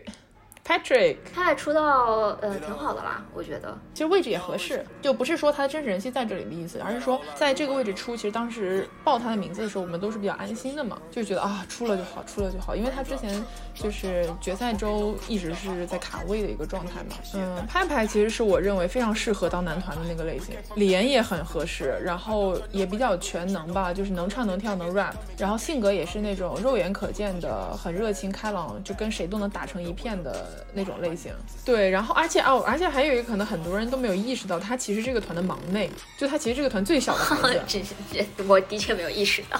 他是零三年几月份的，反正就是很晚的秋天的一个月份，就是最小最小的了，嗯、基本上，因为本身整个岛最小的是佐藤永祥弟弟嘛，那个是零三年十一月份的。拍拍就比他大一点点，所以其实也挺厉害的，因为因为他长得完全不像是最小的那个脸嘛。对对，但是嗯啊，他心性也不像，就还是比较成熟，所以我觉得他其实在团队里面今后是能够做一个像粘合剂一样的这么一个角色，因为他跟大家都还是算比较熟、嗯、对，都还关系不错。对，其实就跟林林默一样。对，但是派派的优势就在于他英语比林默好，就是他是多语言能力者嘛，所以就是可能沟通交流会比较好。 对, 对好，张家元龙总把话筒交给你了，那就到我们第八张家元。嗯嗯嗯，这个就是我现在可以裸奔的时候，就其实我已经其实你是个圆丝。对，简单粗暴来讲我是个圆丝，就是我知道听我们节目的很多嗯、呃、听友朋友们是有很多不喜欢张家元的，当然也有很多喜欢张家元的。然后在我决定要裸奔之前呢，其实有朋友劝过我说你何必裸奔呢，你这个节目不裸奔你也能继续做呀，对吧？但是我今天呢，就是因为我之前也跟大家讲了，其实我很憋屈，就不是说因为大家不喜欢他怎么样，是因为张家元这一路走的是做一个他的母亲来看，我是真的非常的憋屈，所以我当时就说为了我自己，我今天在这里也要裸奔。对，张家元，刚刚我们说了原罪这个事情嘛，那对于张家元来讲，挖唧唧挖就是他的原罪，就是包括现在决赛已经一个星期了，其实大家能看得到，就是网络上平台各个平台都在网暴他嘛，就是说他是皇族，顶了别人的位置，然后不配在这里，是个废物，诸如此类的。你说他是业务能力不好吧，这个我认可，就他决赛唱的确实那是啥呀，就我在现场都发出这什么东西啊的那个感慨哈。真的吗？哦，那彻彻头彻尾的跑掉，好吧，就是我在他身上看到我自己的影子，因为我是一个五音不全的人。对，但是你说他数据不匹配是个皇族嘛，我就会有疑义了，因为他其实一直都在出到位，从来没有调出过出到位。而且这个不光是官方排名的问题，这个是你把所有的榜单综合起来来看，他一直都是在出到位的这么一个情况。所以呢，你说从这个角度来讲狙他皇族，主要就是因为挖唧唧挖嘛。对啊对啊，所以我的态度就是你得你得受着，就是虽然网暴是很过分，就是我也觉得没有必要到这个程度，但是他之前吃了挖唧唧挖的红利，他就得承担挖唧唧挖的骂骂名啊，一位理智的老母亲。对，那嗯、呃，因为你也说嘛，就是很多人对他的业务能力是有质疑的、啊、等等的，对吧？就是我有喜欢他的点，但是我想知道，就是我想从一个原丝，作为一个原丝的身份，你就是对，就是你觉得你喜欢他的点在哪里？对对，首先就是我不是在创造营 pick 他的，就我是在明日之子的时候喜欢他的。也就是说，其实如果不说说的大白话一点，如果不是因为张家元，我根本就不会真情实感的来搞创造营二零二一，如果不是因为我真情实感的搞了创造营二零二一，我周围那一大帮子人就不会真情实感的搞创造营，袁总根本就不会真情实感的看，我们也不会真情实感的搞这个播客，所以一切的源头都是张家元，好吧？在这里跟大家说一下这个事情，就是嗯，他其实是一个比较有意思的小孩，就是纯粹从人的角度来讲的话，就是因为他年纪很小嘛，这个团里面除了派派之外就是他第二小，他是零三年一月八号的嘛，年纪很小，然后误打误撞的就去了所呃去年那个明日之子那个节目，在里面呢就是说实力说不上很拉胯，但也说不上特别好，反正就是有点像是误入了一个成熟社会的中学生的那种感觉。但是他本人其实就是他比较搞笑这一点，其实大家都知道他是个喜剧人什么，但他其实不完全是个喜剧人吧，就是还是有一些所谓的那种艺术的感觉或者是一些艺术的理想和追求在他身上，虽然大部分的时候他都用喜剧这个方面干掩盖掉了他，这也是为什么很多人说他能够跟林默成为很好的朋友的原因，因为他们俩身上是有一些这种共通的，就是用喜剧来掩盖自己本身性格的这个特质，对敏感的这个部分，所以他其实是一个就是非常有意思，就是很值得琢磨的这么一个小孩。然后呢我是 pick 了他之后呢，嗯、呃，我大概去年九月份吧，我就知道他可能会来参加创四，因为当时他们银河系作为第四名签到挖唧唧挖其实是个非常不常规的事情，因为一般就是合理来讲就签前三名的乐队嘛，但是银河系签下来了，签下来之后就说他们三个要打包来创四嘛，然后当时嗯、呃，你其实能看到张一元本人对于当 idol 这件事情没什么太大的热情，就他自己也讲过，他来创四其实就有点像是完成一个工作。他们三个里面真正对成团这件事情热情特别高的应该是任一鹏、嗯、他们他跟傅四超其实都有点点像是陪任一鹏来参加这个节目那种感觉。这里可以说一下他们对这个舞台没什么热情，最开始去体现在你出舞台三个月有热情能练成那个样子吗？我说句实在话因为他们从十月份就开始排练出舞台，就或者说据说在排练出舞台排了三个月出来是那个效果，你就能想象得到其实他们对这个事情是不得要领的。然后他来了之后其实你肉眼可见能看到他对成团有热情了嘛，尤其是自从一公的 Loverboy A T A 之后，就是他 get 到了当偶像这件事情的魅力，他也知道了就是在舞台上如何能够就是表达自己的魅力绽放光彩这个样子，所以可能随着时间的推移呢他也找到了一些热情，然后嗯，也非常幸运吧，就是也有这么一批观众或者是鹅也鹅也好挖机也好足够喜欢他，愿意给到他机会让他展现一些自己的东西，然后他就冲到了出道位上面来。所以其实你说我为什么喜欢张嘉元呢，可能可能跟我自己的性格有些关系吧，就我可能一在他身上看到了很年轻的时候我的一部分的那个样子。但你说他唱跳是不是废物呢？嗯，我可以做一个袁思，一个张嘉元的母亲说他现在确实唱歌是非常糟糕，跳舞比以前好了很多啊，但唱歌还是很糟糕，需要系统的去练，能练成什么样就看他自己愿意付出多少努力了。嗯，也就是这是其实是为什么，就如果他今天是挖机机挖的，把他换成两年前挖机的任何一个人来都不会被骂成他今天这个样子，是因为两年前挖机的任何人一个人都可以吊打他，他就是因为他实力不行，大家还是觉得说你是占了别人的位置，哪怕你的人气其实是在这里。所以说人气是个玄学，不过也不是玄学了。我作为一个路人哈，因为虽然龙总不从一开始给我灌输了张嘉元这三个字呵呵，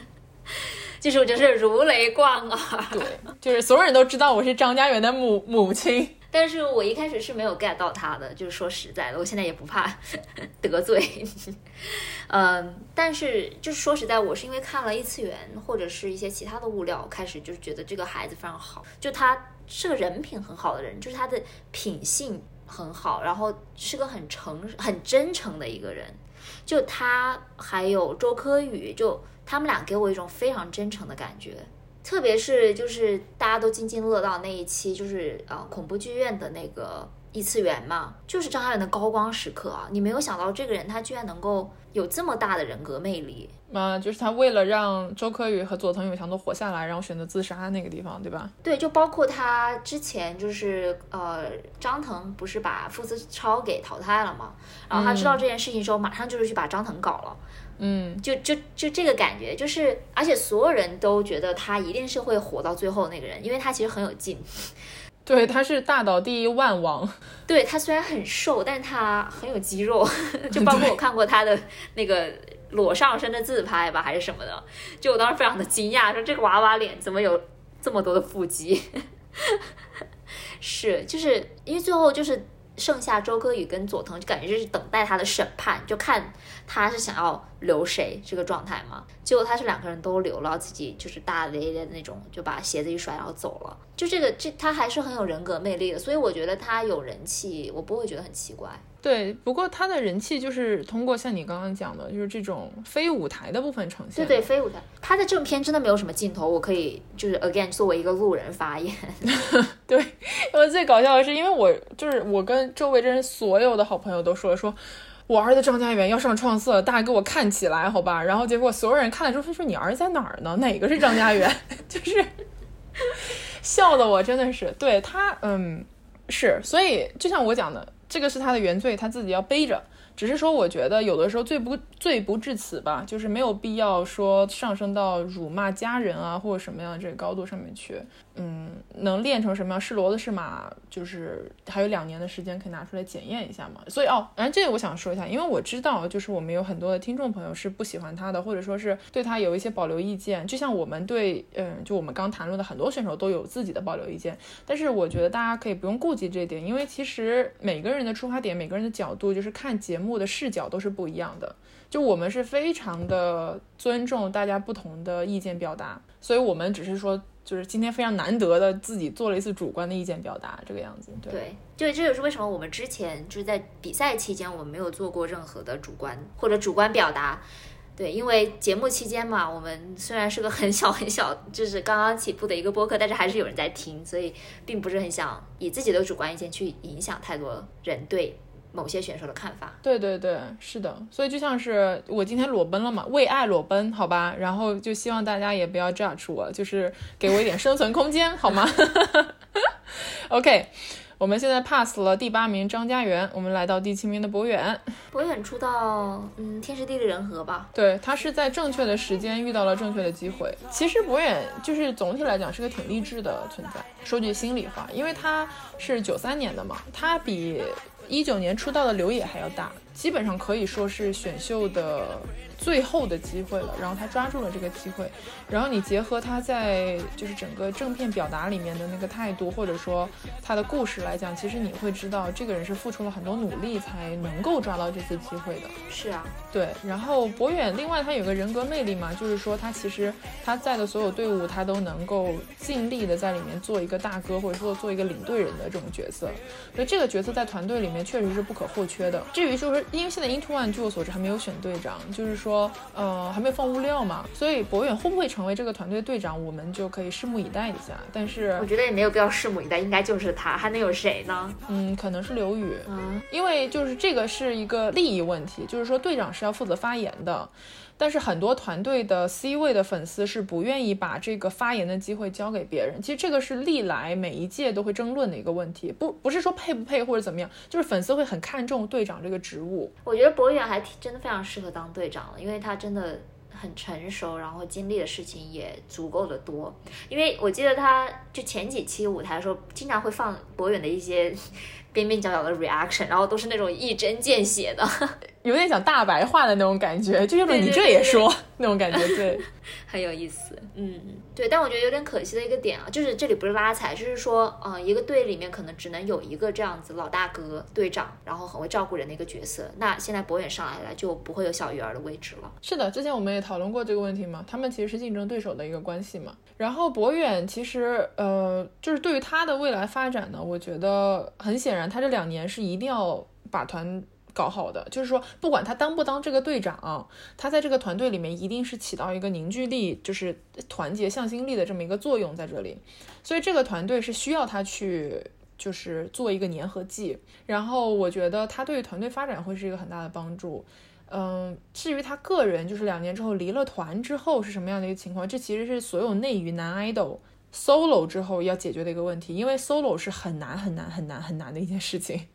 就是你必须要有足够多的流量，你才能撑得起 solo 这件事情，而且你还要拿得出作品。两年之后我们不好说嘛，但是博远我有一个非常担心的点，我我希望就是喜欢博远的朋友不要打我，但是这真的是我非常担心的一个点，就是博远六年没有谈过恋爱这件事情。因为大家都知道娱乐圈是一个只要立 flag 就会死的地方，嗯，就是我很我很怕就是会有一些什么边边角角的东西出来，因为这个东西他说的时间段很长嘛，就是万一真的有人出来，就是或者说有一些这样那样的事情，或者哪怕有人要搞他用这个由头，都会变成一个很大的攻击点，所以我会比较担心他的这个这一点，因为他的这个现在的人物形象是非常丰满的，但是这一切都是建立他六年没有谈恋爱这件事情上面，就如果这个根基出现了动摇，其实会对他造成一定的打击。对，但是我们还是希望就是博远在就是博远能够好好的就是享受这两年的偶像生活，毕竟是真的是得之不易的机会。对，默默也、yeah, 你的最爱之一吧。我真的对，因为我没有 one pick， 但是我有很喜欢的选手，就是刚才说了胡烨韬是我很喜欢，然后就是莫李默我也很喜欢，而且他在我们听友群投票里面是第一，高居第一，就是高断层 C 位。对，是的，而且我大家都会很喜欢他。嗯，目前还没有见过不喜欢林默的人，就是啊，不光是讨厌，就是那种单纯不喜欢他的都没有，基本上。嗯，林默是个艺术家。嗯，我把话放在这里，就我没有想到一个一个一个 idol 可以让我有觉得他是一个行为艺术家的这个程度，包括他的品味。哦，就我觉得这里可以要说一下他那个呃最后一期大佬日记的时候，就是他在结尾的地方，他不是对着一个就是他们宿舍里面一个摄像头，他对着那个摄像头说，如果我明天不会看到你了，那我祝你早安午安晚安。这句话其实是楚门的世界，对，其实是照搬了楚门的世界的结局。楚门的世界、呃、就是讲一个人，他金凯瑞演的那个角色嘛，他、呃、楚门嘛、呃、对对对，就是楚门本身对啊就是楚门就是楚门他、呃、过了自己的一生，他突然有一天发现自己的一生其实都是被人家操纵，他其实是生活在一个巨大的摄影棚里面，然后他每天的一举一动都是别人演好，然后有人在外面观测他，就是所有人都在把他的人生当一场真人秀在看。对，然后这其实也是林默自己的一个人生，因为他是养成系的嘛，他从小就是生活在各种各样的摄影机之下，然后就是过着一个楚门的世界的生活。然后当你要想想他知道自己是楚门，然后他还能够对这个世界保有很大的希望，非常乐观，以及他还是能够保存他非常多的这个真诚的部分，所以我我就觉得是一个内心非常强大的人。所以林默他其实我为林默流过眼泪，就是他第一次三、啊、对对对三公他说起他原计划的弟弟的时候，因为他那个时候他说起那些孩子的那个表情是那一瞬间你能够看到林默这个外壳碎了，对，然后林默他最本真的那个内核，那个很柔软的东西他出来了，然后他那个非常非常的打动人，然后我那一瞬间就不行了，然后我当时眼泪唰就流下来了。对，所以我当时是觉得很心酸。包括他在这个总决赛他成团了之后，他就是说又说起了他原计划的弟弟嘛，呃，其实林默呃，林默是一个很要强的人，就是我们都能看得出来这一点。他从最开始来这里就是冲着中心位去的，就大家都知道嘛，尤其是在初舞台的时候，他是很不卑不亢的回答了邓超对于他人气最高现阶段最高的这么一个问题，他也说得很清楚，我就是想要拿第二或者以上的位置。然后他每一次顺位排名一直在掉，然后掉的时候其实他也是很伤心嘛，但是他一直不表现出来。对，然后到了最后总决赛拿第六，其实你也能看得出来他对于第六是有一些失望，或者说有一些遗憾吧，至少呃，我看了一个呃视频吧，就是说当时林默，因为我我虽然看得到他们，但是表情看不清楚嘛，在现场就反正在视频里面林默是那种就是故作开心大摇大摆的，就是冲着出道台那边走过去，就是那种甩着胳甩着胳膊可喜庆了，然后走到那个地方，因为他不是跟张家元关系很好嘛，然后张家元不是就是把他抱起来，然后那一瞬间林默就不行了，就是他那个就是用手捂着眼睛，然后那眼泪唰就流下来了。就那个时候我就会觉得，哎呀，其实就年纪很小嘛，他零二年的，才十九岁而已啊，就已经经历过这么多的事情，然后就是他有这么厚的一个外壳来保护他自己内在的东西，嗯，所以我就觉得还是挺那啥的。讲得非常好，对，我觉得这里可以以他放风筝结束。就他在《大佬日记》有一集里面，他跟周柯宇在一个没有水的游泳池里面放风筝，我都不知道用什么词语来形容了，就是就是有一种啊、呃，有一种悲凉的乌托邦的感觉，就是在一个被禁锢的世界里面放飞自我的感觉。所以他是挺深刻的一个小孩，我觉得我很看好他，我非常看好他，就即使他在两年之后，不管他以后做不做 idol， 他一定会有出路的，就是他一个很努力然后又很有灵气的一个一个小孩。他做演员做导演去，或者说走进另外一个我们现在还没有发现的一个媒介，他都会有很好的发展，我觉得。所以我这里可以插播一个，我当时现场，因为其实对排名嘛，我们就说是有很多这样那样的一些争议在里面，但是我当时看到林默呃周柯宇第十，张嘉元第八，林默第六，然后他们三个顺位站在一起，那个时候我当时就有种可以我跟这个世界和解了，就是说至少就站在一边你知道吧，就那种感觉。 对， 对，我跟这世界和解了。 OK， 来到我们第五名的小九高清晨。小九也是一个很有争议的人啊，就在他出道之后，有人骂他黄，有人说他值得这个位置，就是因为他啊，当然了，这个就是泰国两个人到底谁是谁的陪读这个问题已经、就是、啊没有答案，这个是个无解的问题。对，对，但不管怎么说吧，我觉得这两个人，就我觉得泰国双出，因为我预测的时候就说过，我希望泰国双出，然后他们双出我还挺开心的。就这种开心不只是说我觉得他们两个弟弟都很好，而是一种对既定规则的打破的一种开心、嗯、就所有人都说泰国两个人不可能双出，所有人里面就包括我，我每期都在打脸我理解你的意思。所以当时其实嗯，现场说完林默第六的时候，当时我就跟旁边的人说，我说那前前五名还有一个是谁呀、啊、就是你知道你因为你到那个时候，我仍然就觉得说，既然派派出了，小九不一定会出嘛，就是你会有一个这巨大的疑问在这里。所以小九第五的时候，我真的是很惊讶的，就我觉得哇，我就真的是像袁总说的这个样子，真的双出了，了不起。嗯，小九的话，因为我周围有很多喜欢小九的朋友，然后大家其实对他的比较一致的印象就是他很甜嘛，就是他非常非常的 sweet， 然后他是一个就是唱也好跳也好都很不错，因为他拿了两次的全场撑腰王嘛，就这个数据还是能够至少就说明一些他在现场表现力上面的一个东西，就是实力，舞台实力上面的东西，对。然后他的就是中文水平也很不错，然后综艺感也有，所以他其实出道来讲我觉得是挺合适的。没有，我就想补充一下，因为我身边其实也有很多路人到后期非常喜欢小九，所以就他到底是不是个黄，这个在我这里是一个嗯不太好下结论的一个事情。黄组这个事情就像我们之前已经说过很多次了，它是很多方面很多维度的，就是你任何一个维度你获得了别人没有的资源，你其实都可以被称之为皇族。如果以这个评判标准来看呢，其实小九，我说这个话真的没有任何的贬义，就像我自己说张嘉元也是个皇族一样，小九确确实实是一个皇族，因为你能够很明显的看到后期他的剧情线是格外丰满的，就是给他的人物成长空间，人物成长的这个速写是非常非常棒的，就是说他拿到了很多人梦寐以求的吸粉剧本。当然这个配合的是他自己的个人魅力和他确实撑起了这个剧本的实力，但这不能否认他确确实实接到了节目组的优待这件事情。所以我认为就是你其实你看出道组这些所有人，就大家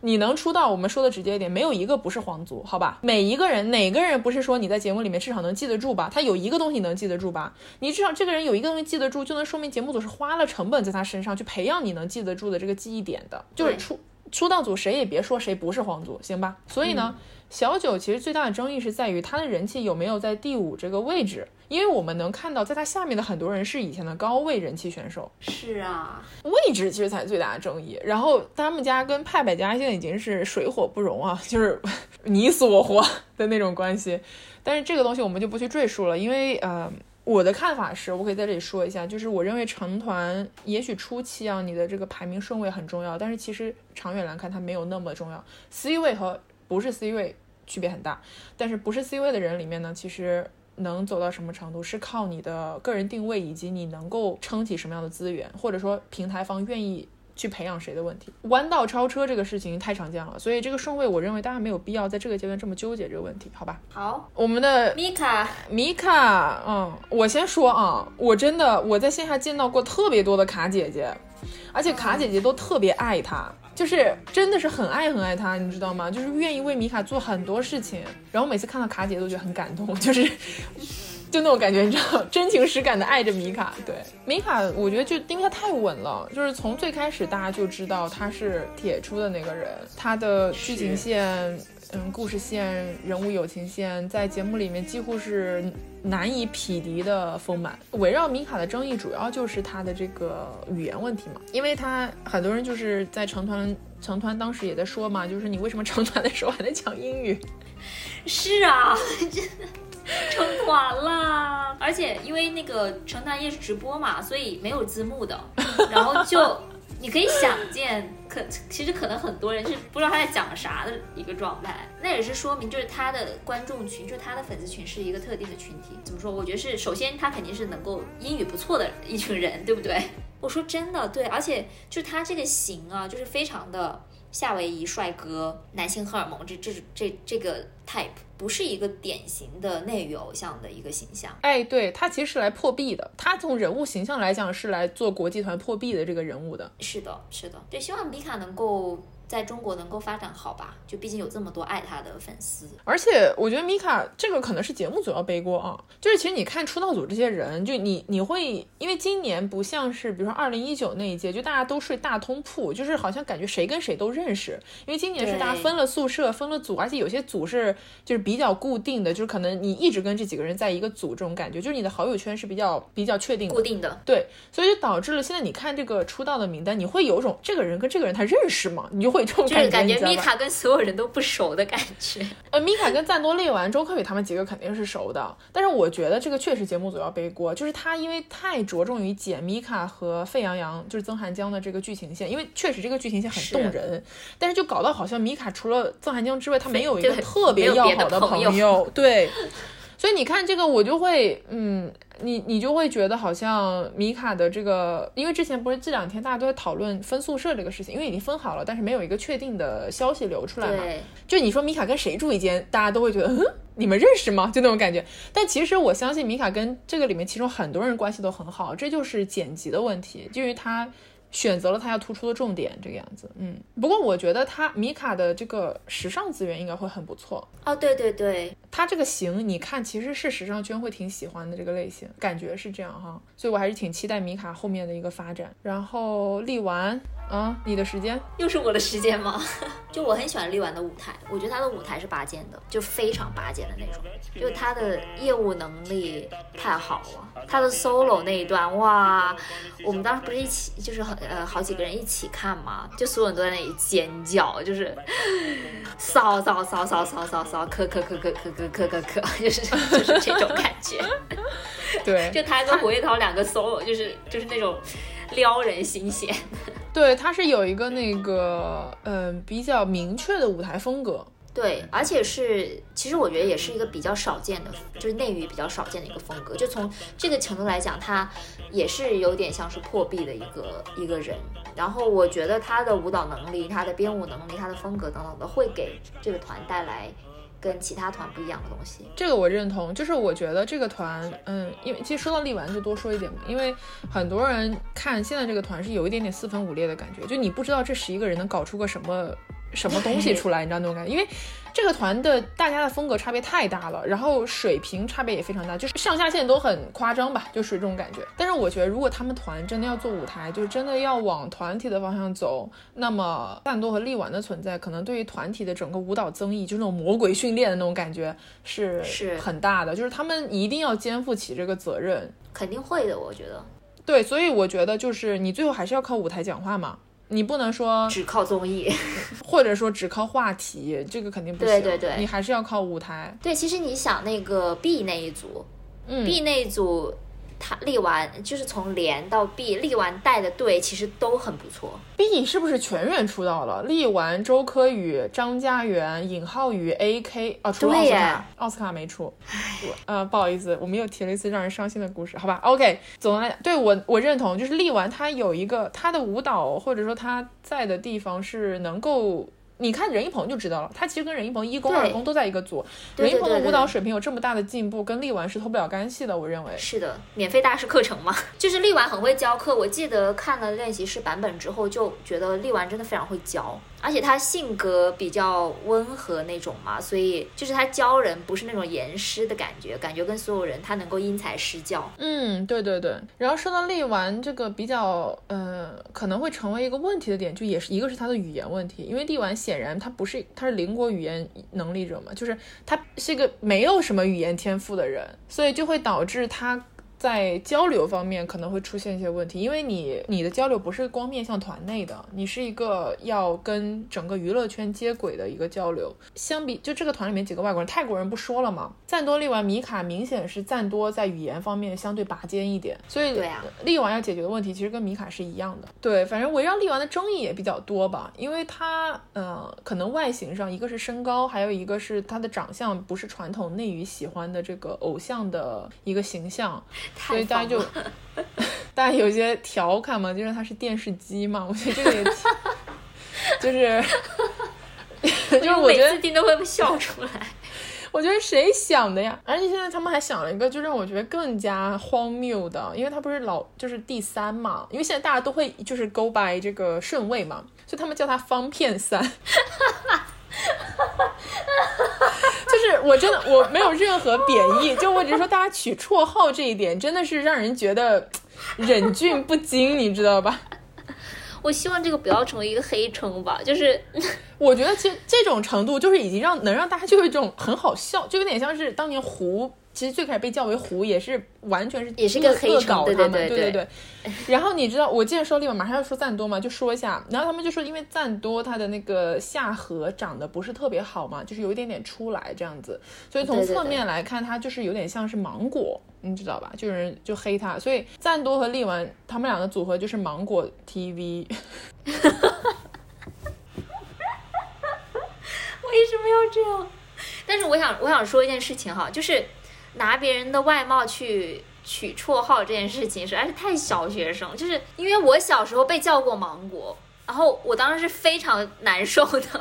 但是你我跟你讲这个团绰号可不要太多，说刘宇像郭敬明好吧，然后说这个说张家元是小乔山，对，这些都是很很常见的。还有说谁啊，说刘彰像鸭子，然后林默像猴子，反正就是大家都有长得像的生物吧，总体来讲，就是因为我觉得这个是怎么说呢，你成为一个公众人物，大家一定会拿你的外貌去取绰号开玩笑，你没有办法避免。但是我想讲的点是他们这个芒果 T V 还挺好笑，就是那种有点很可爱的那种，就是我不会觉得他完完全全是一个在侮辱你，因为大家都会觉得这很荒诞，你知道吗？所以是可以消化成就是舞的素材，对对对对对的那种东西，所以我觉得还好。嗯 ，OK， 既然说完立完就赞多，赞多，赞多值得啊，对啊，就是没有什么好说的。赞多决赛用于洋的歌跳舞那个，我觉得挺浪漫的。哇，太就是当时觉得为什么这么温柔啊，这两个人。是的，而且我当时不知道那个是于洋的歌，我一回头看到于洋站起来了，我才反应过来，哦，这个是于洋的歌。没有，因为他那个呃出歌单就是。那天决赛之前中午的时候不是出了一个节目单嘛，哦，然后他们每个人的 solo 下面会写一句话，就是类似于就是可能为什么要选这首歌啊或者怎么样，然后赞多的下面写的就是我忘了具体是什么，反正是提到了于洋，就类似于什么我希望能跟于洋永远在一起之类的话吧，okay. 我有点忘记了，嗯，就好像是说他们要一起完成一次舞台，就是以特别的方式，哦，对对对之类的，对对对，是是是，我觉得那个跳的挺就是跳的也很好，就是很有感情，然后因为我们老是看赞多会跳一些就是那种难度高的舞蹈，大招特别多，感觉就是很在秀秀技的感炫技的感觉什么的，但是嗯、呃、solo 的那个慢歌，然后他跳的非常有感情，那个是我觉得能够打破我对他之前的一些舞台上表现的一些形象。你说到这个很好笑，让我想起来，因为腾讯不是有炙热的我们嘛，今年 I N T O one 要去炙热的我们二嘛，然后如果去去年看了炙热我们的这个朋友应该知道，就是他们是因为他们是舞台战嘛，他们有一集专门说什么了，他们有一集专门是这种就是类似于杀手锏 battle， 就是每一每一个组合要出一个负责杀手锏的这个人。我跟你讲，有了赞多 I N T O one 去哪里杀手锏 battle 就不愁这种 killing part， 真的完全不存在，谁能跟你打呀？我的老天爷！但是我想说，就是我非常心疼他的腰，就是他哦，对他做太多大招了，有多少次？对他真的感觉每次舞台都要做一次大招，其实对腰的那个伤害挺大的。希望他能开发一些不需要那么用腰的大招。对，而且因为我去过好多次线下了，就是赞多的线下应援是非常牛的，就是基本上在线下来讲是势不可挡。特别强悍，然后他们家的粉丝也是非常能打，然后就大部分都是女友粉吧，因为我能理解，因为他就是外形也是那种比较高大，然后又有点温柔，然后又有一点小孩子气，然后但同时又是那种很严肃的舞者，你知道那种感觉，所以这种反差我能 get 到为什么很多粉丝是把他当做男友视角在看待的。反正他第二我觉得嗯就是理所当然吧，对对对，蛮好的。 OK， 刘宇刘宇首先刘宇 C 位出道，这个确实没有什么疑问了啊，对，没有什么悬念吧，我觉得就是我是认可他的人气到 C 位这件事情，然后他打破了出 C 魔咒还挺挺好的，我觉得。而且这个是因为俄我们之前说过他们不喜欢这个出 C 魔咒，就是因为出 C 一定程度上都是他们想要捧的人嘛，就是每一年出 C 的结局都不好，这件事情其实让他们很不开心。然后今年刘刘宇能够就是高人气打破这个魔咒，其实对于刘宇本人也好，对于平台来讲都是一个非常开心的结果。刘宇也是个争议特别大的人，因为喜欢他的人和不喜欢他的人的态度都比较极端，就是如果你在线下看到穿汉服的妹子嗯，就百分之百是刘瑜的粉丝，就是穿汉服的、穿旗袍的，就是那种嗯特别传统文化的吧，就都是刘瑜的粉丝，然后都打扮得特别精致，就是你其实能够从他的粉丝群体身上看到他自己的影子。对，我觉得这个是很有趣的一个现象。很多人不喜欢刘瑜呢，就说他这个从头到尾中国风呀，吃中国风红利啦，然后讲话太端着，什么乱七八糟的。就是我对他我不喜欢，我也不讨厌吧，就是中立态度。从各个层面来说，我觉得他 C 位都是应当的，一个是他的人气，一个是在这么一个所谓的国际团里面 C 位一定是一个中国人啊，他又是走中国风的，就是就感觉这是一个事实，你你喜欢也好不喜欢也好，你肯定得接受他。然后对于他本人，嗯、呃，我也没有什么特别的强烈的这个喜好或者说反感，因为可能也是因为就是他平时给就是呈现出来的形象非常的正面，就是是一个统一的形象。好处当然就是他是一个呃时时刻刻都注意自己形象的一个艺人，他的自我形象管理非常的好。我记得他不是在某一次宿舍日记里面把他凌晨三点自己一个人在宿舍补妆，就是令人震惊的一个程度。从这点上来说，我还挺佩服他的，就是居然能够做到这种程度。当然这个事情不好的一面就是大家会觉得，很多人也说嘛，就觉得他太端着了，觉得太就是看不到他自己自己真实的一个想法。当我看到他在搞笑，就是他其实有一些搞笑的片段，就是在一些物料、嗯、就他不是他为中心的一些物料里面会看到他可爱的那一面，然后我觉得那一面还挺难得的。其实我本来不喜欢刘宇，就是我出舞台的时候，我就我觉得他长相不是我的菜吧，然后我就不太喜欢他。但是我认为那个时候我对他有一个判断是对的，就是我认为他是一个上进心极强并且极其知道自己要什么的那种聪明的孩子。然后我现在对于他的感觉呢，就可能跟你比较相似，我没有不喜欢他，我也没有喜欢他，我很期待看到他流露出真实自我的那一天。嗯，因为刘宇他其实是对自己比较狠的那种人，你说凌晨三点练习，凌晨三点补妆这种事情没有几个人做得到的。就是你可以说他很假，或者你可以说哎呀我觉得这人怎么这样啊，就是好像有点可怕那种感觉，但是你不能否认就是他做到了很多人都做不到的事情，就这也是为什么他能够站在今天这个位置的一个重要的原因。所以我后面就觉得一个能够对自己这么狠的人，其实是你说他没有抱负，这是绝对不可能的，他是有远大的抱负。所以我就是我之前看了有一个宿舍日记吧，就是他们有一个厨艺比赛，好像就好像就是上个星期的，然后他那边做饭，然后他跟什么张家元啊、景龙啊、呃魏子越他们几个，就反正还挺好笑的那一期。然后你那个时候就是能看得到他在一些他哪怕在厨艺上面他也是特别想赢的那种，就他特别希望自己能拿到这个厨艺大赛的冠军。但是与此同时他也表现出了就是在伙伴身边那种难得能够放松或者说是能够跟大家开玩笑的那个状态，我觉得这个其实挺挺好的。所以就是这个团你能够看到有几个人都是跟他关系不错嘛，我很期待他们的化学反应，就我期待这个团能够给他现在的生活也好，他的规划也好，能够带来一些波澜。然后我最后再讲一个我觉得很有意思的，就是因为刘宇跟林默都是高人气的中国选手嘛，所以他们俩其实之前就有过一些就金主爸爸让他们指定他们两个去参加一些直播啊什么乱七八糟的，他们两个被戏称为呃还珠格格，就是什么呢这个很有意思，就是说刘宇是紫薇，然后林默是小燕子。我跟你讲，你一旦接触了这个设定，你就会觉得还挺贴脸的，你知道吗？非常贴合。对，而且他们两个关系其实挺好的，所以我就觉得这种就是性格完全不一样的人在这个团里面、呃、反正这团有的精彩呢，有的抓马。既然说到了抓马我们可以跳到下一趴，就是为什么今年所有人都在说我是神经病，我搞创造营，因为今年实在是太累人了啊，我都已经没有力气录下去了。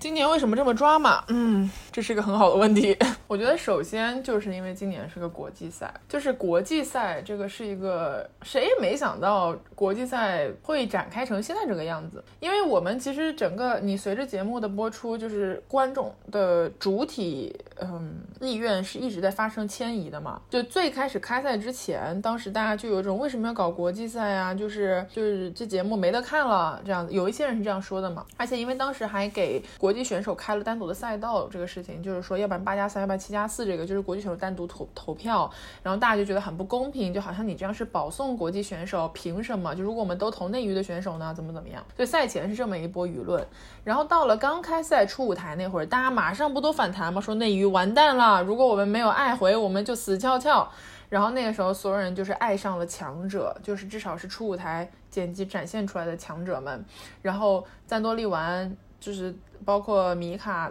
等等都是一夜飞升嘛。这个热度一直维持到了一公的时候，就当时在力丸和刘宇没有拿到连的穿越王的时候是达到了顶峰嘛，然后大家就觉得说、嗯、愤怒，凭什么一个主要是私人音鹏和一涵啊，然后就说凭什么唱跳都不咋地的内娱有一点小人气的偶像就可以欺负真正有实力的人不啦不啦，然后大家就这个情绪到了顶峰，但是马上就出现反弹了，因为任何的情绪走到极端都会反噬嘛，马上反弹了之后，大家就发现哦，原来初舞台人人喊打的糖果超甜是被恶减的，原来很多的中国选手其实是很有实力，但是一直没有得到展现的机会的，而这些全部被牺牲掉的中国选手的故事线都是为了服务特定的几个外国选手的剧情，为了衬托出他们的好，所以大家这个时候就是有一种不管是之前被欺负的狠了，还是说就是真的是民族爱国情怀被激发了，就是有一种我要狙爱回，尤其那时候爱回又是就是立场又出现问题嘛，在爱回立场出现问题的时候达到了顶峰，就是有种我爱回必须退赛，爱回不退赛我们没得搞了，结果爱回不光没退赛，道歉也很含糊，就是让你觉得模棱两可，然后这事儿就这么不了了之了，不了了之之后大家都被糊弄了嘛，被糊弄了之后就更加愤怒，所以这个时候其实就已经很鲜明的就是在饭圈里面分成了嗯，爱回的选手的粉丝就是认为说不管公司有什么问题选手是没有问题的，就选手本人并没有发表诸如此类的言论，以及其他所有中国弟弟的粉丝就是有种你们就是吃尽了剧本的红利，你凭什么不认，然后这两种对立的情绪就是一波又一波发酵嘛，在三顺的时候其实是达到了顶峰，因为三顺三十三进二十五淘汰的八个全都是非常优秀我们都认可实力的中国人，嗯哼，而且那个三顺是极其悲壮的，我记得就像我们我刚刚讲的就是看信封，包括到了嗯他们在海边上天，然后宣布前十一里面只有刘宇、林默、张家元三个中国人加太子，就是因为他是美国籍嘛，就经常不这样算他的时候，就是大家就觉得已经没有办法忍受这个事情了，就是你凭什么俄凭什么一次又一次践踏很多粉丝很多观众的行，为什么不听取观众的意见，就你不光不让他们退赛，你还把他们扶到这么高的位置上面去，所以那个时候已经是不可弥合的矛盾、嗯、就是如果在线下见到都会打起来那种，因为我已经看到很多帖子，因为大家都知道嘛，就大学生是这个追星的主力群体嘛，很多大学生都在看这个选秀节目嘛，然后他们不是有那种宿舍宿舍楼下不是有那种公告板什么的、嗯、就有人在上面贴比如说今天说什么给米卡庆怜投票，然后隔壁马上就有人贴说什么爱回滚出中国，就是这是完全发生在线下的事情，你知道吗？就是说这种割裂不光是在网上存在，在我们生活周边都存在着，然后这个割裂的情绪一直维持到了决赛，所以今年就是整个观众对于节目的意识形态一直在变化的这么一个过程。就这里我想补充一点，因为我们到了节目后期的时候，很强的一个对立情绪，就像你说，就说大家维护中国弟弟的情绪，以及嗯、呃，外国选手粉丝的一个情绪。然后比如说就像张新特写给吴海的那句话嘛，说要告诉他们中国还有人在，就是这种是看起来是非常民族主义的一件事情，但是我觉得这个并不完全是民族主义在作祟，就是民族主义是一个很有煽煽动性的一个词，就大家很容易会被它煽动起来，但是这个问题归根结底大家有意见的其实真的就是爱回的公司，觉得他们为什么要灌那么多的水，把所有的人卷得一塌糊涂，为什么要搞这么多的营销，逼得其他人无处可逃，对对对，就是他下就是做了一些这样非常反感的事情。然后如果说真的是就是中国人 versus 外国人这种对立情绪的话，那其实还有很多的外国弟弟是很多中国人都很喜欢的，就比如说我们刚刚提到了有佐藤永祥，然后阿木呃喜内优心，然后包括利路修，然后包括等等的很多的优秀的外国的弟弟，他们也是被恶减了，就是也是没有他们的故事线，也是因为那某几个爱回的选手被牺牲掉了。对，所以我我我的意思就是说，其实这个不完全是一种，就是可能很多人第一眼看到了那种觉得就是只是一个民族主义作祟，或者说甚至说他们会说他们是小粉红啊或者怎么样，就我觉得跟呃我们之前所说的小粉红还不太一样。就是其实这里有一个大家是有一种深深的无力感的，就是为什么大家每天都在发疯，因为其实如果这个时候你去看很多的平台，就是有一有一些选手的粉丝已经绷不住了，就是尤其比赛到后半段的时候、嗯、每天都在发疯。这里可以特指一个案例，就是我本人，袁总比谁都清楚这件事情，因为我真的到了大概反正三顺三公以后吧，三公以后三顺排名还没公布一直到决赛这段时间，我真的每天都是就是跟进了精神病院一样，你知道吧，就是因为你你 pick 的这个选手他是一个非常悬而未决的状态，然后他的这个状态很大程度上是取决于这个节目里面占主导的这些选手的走向的，就是要根据别人的命运来看你自己的命运是什么样，你知道那种感觉吗？嗯，所以每一天那种感觉就是这个选手的命运不光他本人左右不了，因为他本来进这个选秀就是为了让选呃创始人 pick 他嘛，他本人自己自己决定不了自己的命运，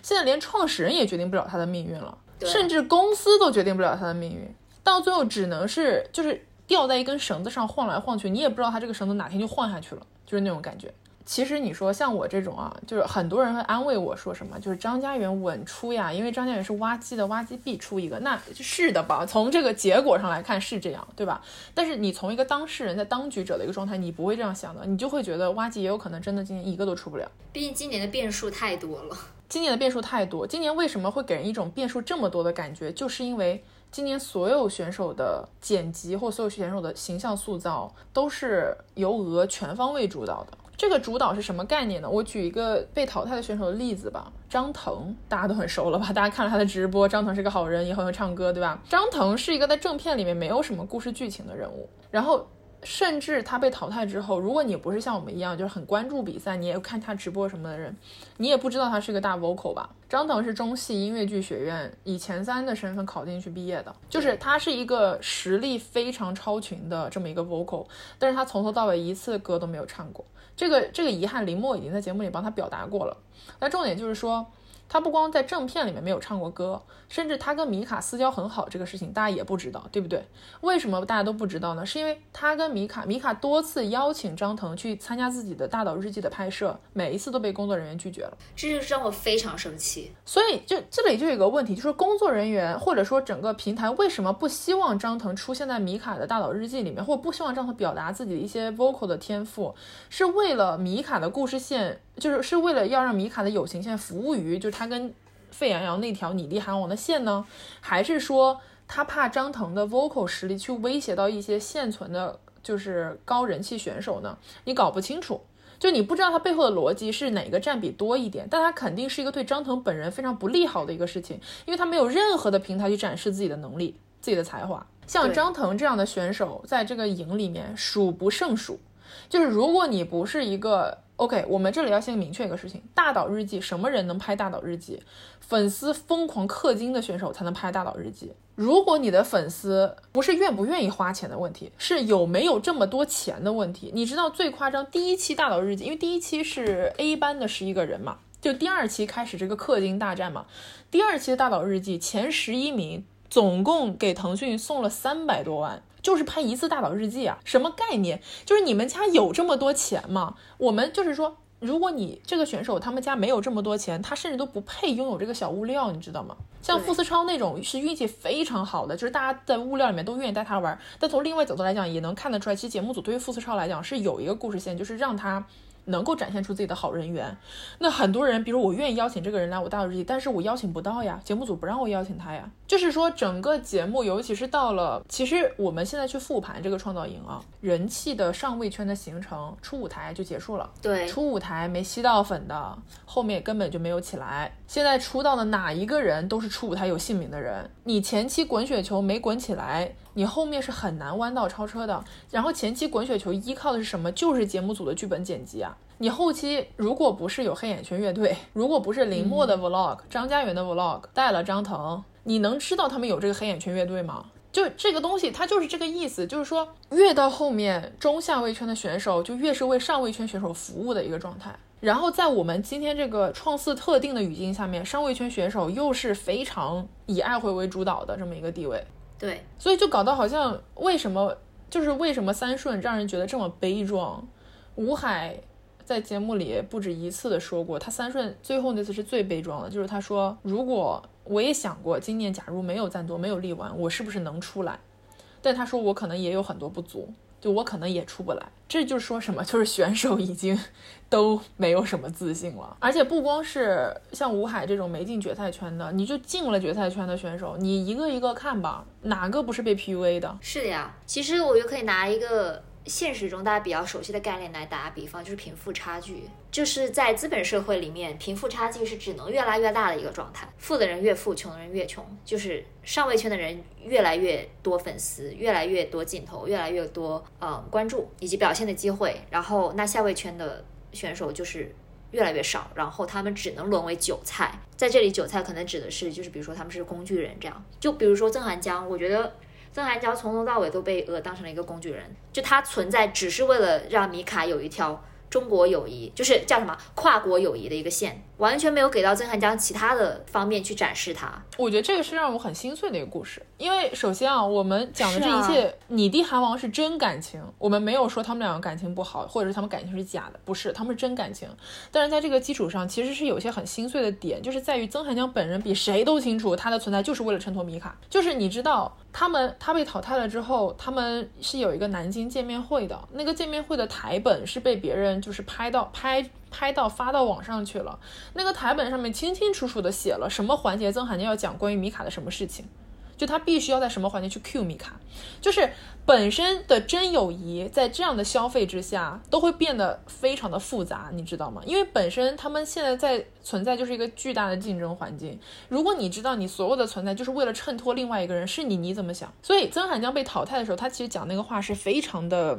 令人心碎的，就是他知道自己是个配角，然后这里面最让人心碎就是米卡真的对他很好，所以导致他去就是他对这个人甚至都产生不了负面的感情，你知道吗？对呀、啊，就是唉，所以我觉得这个事情真的是挺那什么的。因为我我大家都知道我很喜欢佐藤永祥弟弟嘛，然后佐藤弟弟他其实淘汰的时候他说了很多的感言，就他感谢了很多人，就他这边交到了这样那样的好朋友，但是最后节目组留下来的部分只是说我很感谢博远哥哥，就是博远哥哥帮了我很多，只留了博远的 part， 那是说就是他其他的朋友不配被他感谢。也就是说佐藤走到二轮淘汰那个地方，他作为一个就是要淘汰的选手，最后的对于节目组的价值就是榨干给博远丽人设的这个点，然后就再没有然后了。然后他就他就作为这个一个跟博远关系很好的弟弟这么一个身份就淘汰了。但是佐藤永祥真人是个什么样的人已经没有人去关心了，你知道吗？当然这完全不是说博远不好的意思，因为他跟博远是确实很好。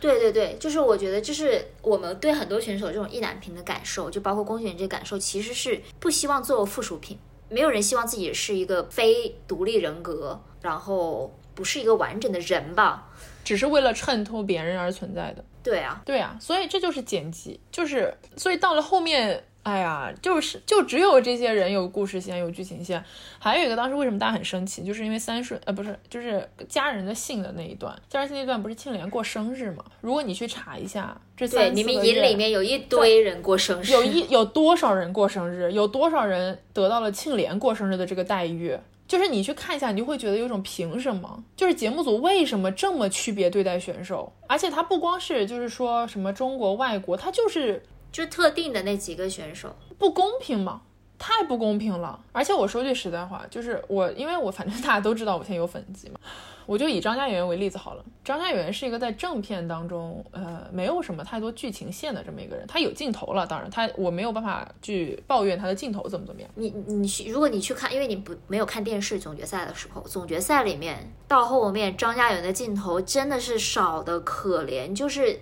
他算是上位就是二十就是进决赛的选手里面他算是比较靠前的那个人气或者说名次对吧、嗯、但是在我忘了是是是说就是在他们合唱起风了就是那一趴的时候，就是那那那个前后的时候没有一个镜头。 OK， 因为我没有看电视直播，所以啊、呃、因为当时我看的时候就觉得很奇怪，就是人在哪儿。对，行，你看那就还是以张安元打比方，除非你本身就喜欢他，或者说你前期已经就是觉得哎，我要关注这个选手，你去特地的去在节目当中去 follow 他的故事线。这个 follow 的意思就是说在别人的镜头的边边角角里面找到张嘉元跟谁站在一起，或者他跟谁一起玩，或者他跟谁一起做了什么事情，就去挖这些，捡垃圾，知道吧？就是除非你在节目里面捡垃圾，不然你是不会知道他在节目里面过着什么样的生活的，就是你没有一个很明确的概念。就为什么比如说像我这种人，我就会很清楚他在节目里面交了什么朋友，他在什么时间段干了什么事情，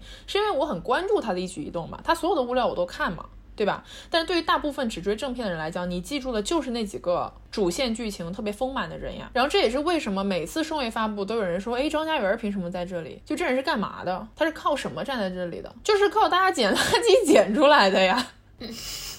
那还能是靠什么呀？所以就是说 你, 你想嘛，张嘉元姑且是一个背靠挖机的皇族，好吧，他都是这个待遇了，你说其他人呢？不是挖机的人呢，中卫圈的人呢，那是彻底什么都没有呀。所以从这个角度来讲呢，我觉得就今年这个节目给人的不公平的感觉特别强烈。对，不公平还表现在一个很大的一件事情上，就是灌水，嗯，就数据作假。对对对，我我记得我们录那个集资那一期的时候，当时已经觉得哇，半小时破百万，哇，这个太可怕了。就当时的我们还是 too naive too simple， 你知道吗？就是没有想到后面灌水能灌到那么严重，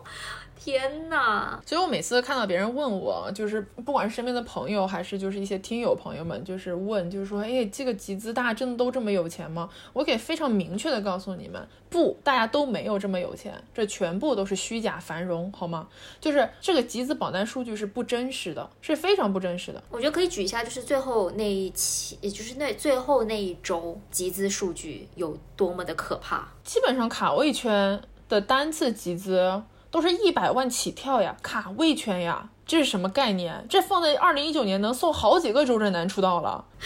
这什么概念？你们是真的是扪心自问，就觉得自己是比学长，你别说周震南了，就其他的湖人红吗？就是你们的粉丝量大到这个程度，嗯、你觉得可能吗？这是真的用脚趾头想都知道不可能的事情。这个虚假繁荣到最后的结果就是什么？只要一家开始灌，你不灌你就输了。就是我可以，我们就是说我们真实集资，但真实集资的结果是什么？就是现在很多人不是都用这个赛时集资的这个榜单在说谁谁谁是皇族，谁谁不配吗？这个榜单屁都没有用，一文不值。为什么？因为上面数据都是假的，我家灌的没有这么狠，你家很灌了，那是怎么的意思呢？就是说我们是真的就人气不如你们，那不就是数据做的不一样吗？要真是使劲灌，公司都下场灌，谁还灌不到两千万啊？嗯，然后现在就拿这个灌出来的数据在建人气，就是因为是这样的，如何建人气，你要看赛时所有榜单的综合。今年创特别离谱的一点，这也是为什么大家对这个今年的这个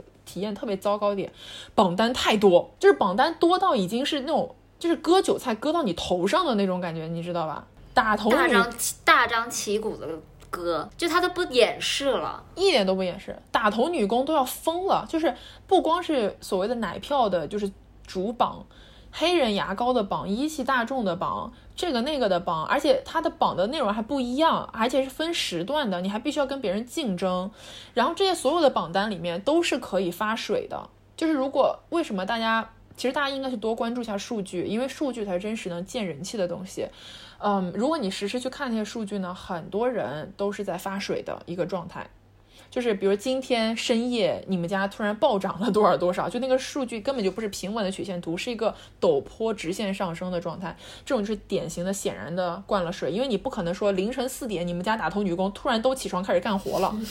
脚趾头想也不可能嘛。但是数据就是这样，你只要一开始灌，别家也跟着灌，到最后没有人去看当时真实发生了什么，只看最后结果的话，就会觉得哎，好像他们家是比较红一点。但实际上这个是建立在非常泡沫的一个基础上。因为我是我是搞历史的以前，所以呢，做一个负我可以负责任的告诉大家，这个就是我们非常讨厌的一个事情，就是说你做任何的历史考究，你都是要看一手资源的，就你要看你的一手信源，就这个东西它的它的 credit 在哪里，就是它是什么时间的数据，它体现了什么样的一个状态。但是大家现在都不去看这些一手的东西了，所有人都看最后一个结果，因为没有人愿意花这么多时间去研究这些东西，你只看最后结果的结局就是说你根本搞不清楚谁是有人气的谁是没有人气的，然后现在就拿着一系列就是假的泡沫的榜单在这边吹谁人气高谁人气低，一点意义都没有，就是不去检查信息来源的真实性和准确性。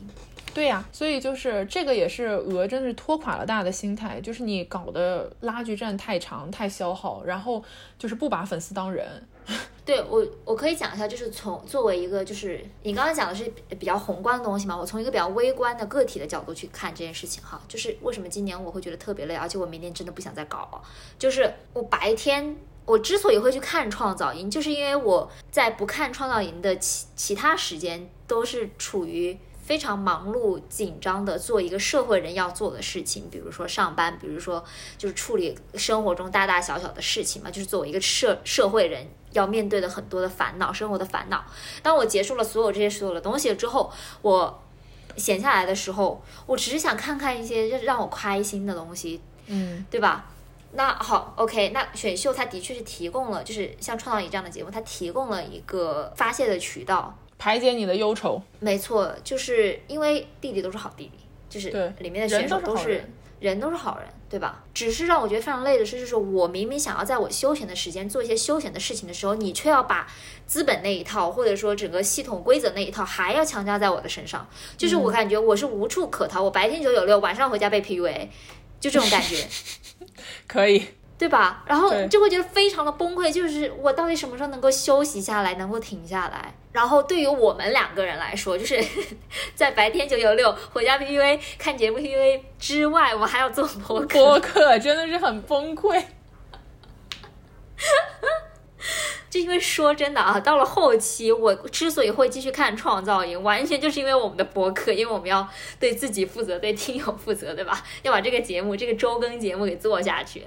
不是因为这个节目我绝对不会，就是后面那几期我真的是想都根本都不想看了，就何必呢？就何必就是对自己的身心造成这么大的损伤，对吧？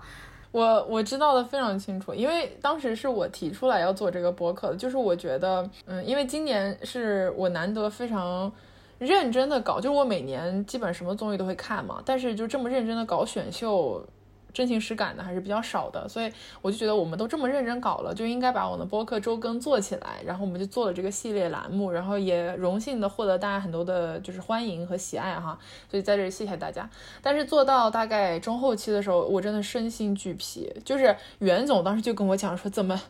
又要录，就是我们讲什么然后我们两个就在那边脚趾抠地，你知道吧？然后而且我那个身心俱疲，我还是因为我是有亲耳就是在这里面，你知道吧？就是有种我你比我更惨，我真的是被讹扼住了我命运的咽喉啊！我那个时候我记得特别清楚，我等一下这个地方可以插播一段我当时发给袁总的这个语音。别说了，我本来就已经很崩溃了，我真的是，我不知道现在谁能出道，我已经崩溃了。啊我真的是，就是你知道，你一旦想到这种可能性，我就他为什么要卡位啊？我的心态，在比赛之前我都想着张家元高位出道吧，我现在只想着他能出道就行了，十一名也行。你看看鹅把孩子都 P U A 成啥样了，真的是。三顺之前就是排名刮满天飞，然后说什么张家元卡十一，然后我当时已经心态要崩了，你知道吧？然后当天播出的时候，他是真卡十一，我那时候就不行了，我跟袁总发那个就跟个神经病一样，你知道，就讲的那个话，在那边尖叫呀，就是你看这个节目都把我们 P U A 成什么样子了，而且你每天你要跟这个节目吧，你就得去看那些一手资讯。就是你得知道这个节目最新实时在发生什么事情，因为你真实知道了正片里面剪出来的东西是完全不能够体现不一样的。对，就你必须得去看，就是捡垃圾嘛，你捡垃圾你要怎么去看到更多这个节目的全貌，每个选手的全貌，那你不得不去看一些其他的物料，对吧？对，然后所以我每天去看那些就是一手前线的一些资讯，然后越看心态就越崩，然后真的是那个时候我已经不行了，然后搞到决赛周之前我整个人就是颓靡，所以我去了决赛，我觉得我这个瘸了腿就跟我整个这几个月的这个辛苦操劳有很大的关系。而且我当时就想吐槽，其实我就是当时我们本来是说做到这个嗯、呃、决赛前一周我们就不做了，就是讲完我们想最想讲的这个很大的话题，就大家上周也听了那个话题嘛，之后我们就就画上一个完美的句号。但是就在三顺被 P U A 那会儿，我说不行，一定得做一个罗文杰，就是为了我自己，为了袁总，我们就是得说一点真心话。这个真心话我特别想讲的就是，大家可能从二月十七号初舞台开始看节目吧，真情实感的有 peak 的朋友肯定都是心情大起大落的，就不说是我们听友朋友，因为有些是很真情实感在搞嘛，就我周围一些从来不看选秀节目的朋友，就你有了一个自己的 peak， 你看到河马退赛呀，或者你看到暗回出事啊，或者你看到你自己喜欢的选手被恶减啊，诸如此类，都会心情波动很大嘛，然后就这两个月过得都很忐忑，对不对？但是我想告诉各位朋友们，你们只是忐忑了两个月，我从去年九月份就开始忐忑了。我从去年九月份知道张夏元可能要来创造营的时候，我就开始忐忑，我忐忑了半年了都已经。这半年里面我过的是什么样的日子？他上岛之前每天就在想说，你究竟上不上岛，什么时候上岛，出舞台演什么，能不能行啊，你跟这弹吉他的跑去搞偶像唱跳。上岛了之后，然后每天就在看说，你这个初舞台演的行不行，一公怎么样，分了哪个组，跟谁交了朋友啊、哦！一直到现在我真的是解脱了，妈妈我真的是解脱了。然后结果好吧，我以为我解脱了，我以为这样儿第八出道行了，结束了，这故事可以了，我可以 move on， 就是继续我自己的生活。结果他马上又开始被网暴，结果你说接下来两年我怎么活呀？对，所以就是我有一个很深的感受，就是这个东西啊是一个无底洞，非常可怕，然后逃不出去的感觉。就是当你明明知道所有这些其实没有什么意义，就是你过好自己的人生，何必要去在意一个选手他到底他的镜头有多少，或者或者怎么怎么样，对吧？但是当你深陷其中了之后，真的就是越陷越深。然后我不知道有什么东西可以让我们排解一下，就是可能唯一能够做到就是断绝一切联系，就是像戒烟一样那种感觉，你知道吗？断绝母子关系，单方面开除儿子级。对，是的呀，对啊，所以这个就是呃，所以为什么很多人说搞选秀不能真情实感嘛？因为你对这个人投付出了很多的感情之后，你就会希望你的感情是有回报。这个我们也上就很讨论过很多遍了，就是我们为什么要搞这个事情，就我们希望能从中获得什么，对吧？然后呃，我只是单纯就觉得呢，今年这个节目真的是选手体验也很糟糕，因为你其实选手大家现在都下岛了，尤其是淘汰选手 I N T O one 自己还没有一个大的物料，或者是直播，或者分宿舍什么都没出来来嘛，但是其实淘汰选手都是已经开始快乐的直播，你就能看到其实他们在离开了节目，就是解脱了这种禁锢之后，他们都是非常自由的，就是他们讲了很多就是以前从来都讲不了的那种话，表现了很多就真实的自我的这个东西。其实你说这个东西难道不比他们在节目里面那种受尽了折磨、虐待虐待可能有点过分 P U A 吧的这个过程要更加吸引人吗？那确实是的呀，但是你有什么办法呢？你只能在这种情况下看到他们。是啊，所以就是这是一个点嘛。但是从另外一个角度来讲呢，为什么我们这么热衷于看这种选秀节目，尤其是一零一系的选秀啊？其实一零一系的选秀像是一场大逃杀，就是自从有大逃杀这个概念出来之后、嗯、它其实就是一个娱乐圈大逃杀，就是说将近一百个人在里面厮杀，然后你看最终谁能是这个幸存者，能活着出来。因为这种竞技的活动里面，你是能够非常鲜明的看到人性的极端的体现的，就是在极端的环境里面，你能看到更多人的挣扎、人的动力、人的快乐、人的纠结，这些都是被放大了很多的。而且这一届有个很多人的共识，就是觉得这届这个后遗症太强了，就是现在决赛已经过去了快一周了嘛，依然是网上吵的不停，不管是八以前的节目里面的故事，还是说最近啊、呃，像你说的下岛的选手们开始自己纷纷录直播之后说出的一些可能引领的故事啊，或者怎么样之类的，就大家都在就是还是很很会被这个事情给牵动住，这到底是为什么呢？因为今年有毒，你真太有毒了，就可能太抓马了。哎呀，我觉得大家的希望都是说，这个到底什么时候能够结束？我们什么时候能够 move on？ 就是是的，就是回归自己的生活吧。感觉谈了一场非常抓马，然后非常心碎的恋爱。其实是很有意思的一个点，因为一个星期了，这下岛的选手都很快乐，出道的十一个人一点音讯也没有，就是出道的十一个人，而且粉丝之间打架打得可凶了，出道当天晚上。就是刘宇佳跟周柯宇佳就打起来了，就是因为粉丝出道了才真正是腥风血雨的开始，因为你在岛上的日子结束了，你接下来这十一个人才是要真正去面对真实娱乐圈的。这十一个人能走到什么位置，那真的是不光是自己的能力能决定了，那是很多因素能决定的事情。然后因为我其实也反正都已经裸奔了嘛，其实我是胡思嘛，就我们的胡已经快解散了啊，六月八号。然后这个胡也是开创了这个内娱男团史无前例的标准，嗯，至少从塌房这件事上面来讲是这样的。但是胡到现在为止，大家都一定会认可他的一点就是他们的舞台非常好。如果看到总决赛的话，其实在现场他们真的是去炸场子的，就是胡的舞台的整齐度、刀群舞、排演的程度是基本上是没有人能跟他对打的，在现在这个阶段。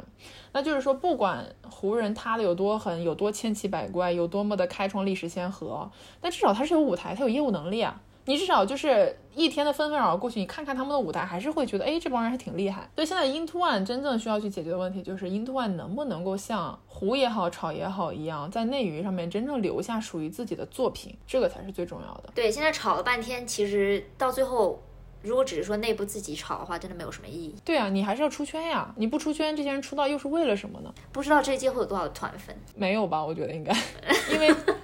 因为你想太狠了吗？因为出道的这个本身就已经撕裂成爱回粉和非爱回粉了，然后你别说这个了，你就是派派家和小九家已经是就像我刚刚讲的水火不容，就是类似于这样水火不容的还有好多。你说这一季你指望他有团粉非常非常难，除非是这十一个人真的是做出了什么非常实质性的举动，就是让大家觉得 OK 你们这个团是 OK 的。但是至少目前看来他们还是任重而道远。但是不管怎么样，在俄出道的好处就是呢，你的资源肯定是管饱的。接下来 I N T O one 肯定会有很多的日程，就包括快本大家不都知道要录了嘛，然后一专在准备要排练。对，起码是相对其他胡团要好很多了，所以就希望他们自己不要辜负粉丝的期待吧。然后未来两年我们就且走且看。我们做这期节目呢，也是希望大家能够听完我们吐槽这一期之后也可以 move on 了，对吧？对，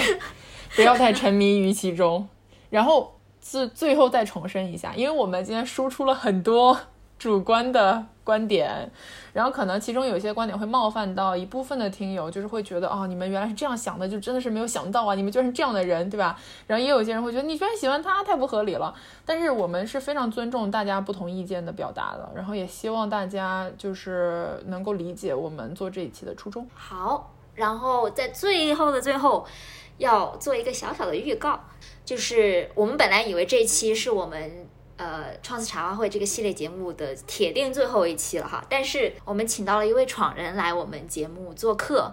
对，然后他到时候呢，呃，应该是五一之后吧，我们会录制一期节目，然后从他的角度来聊一聊，嗯，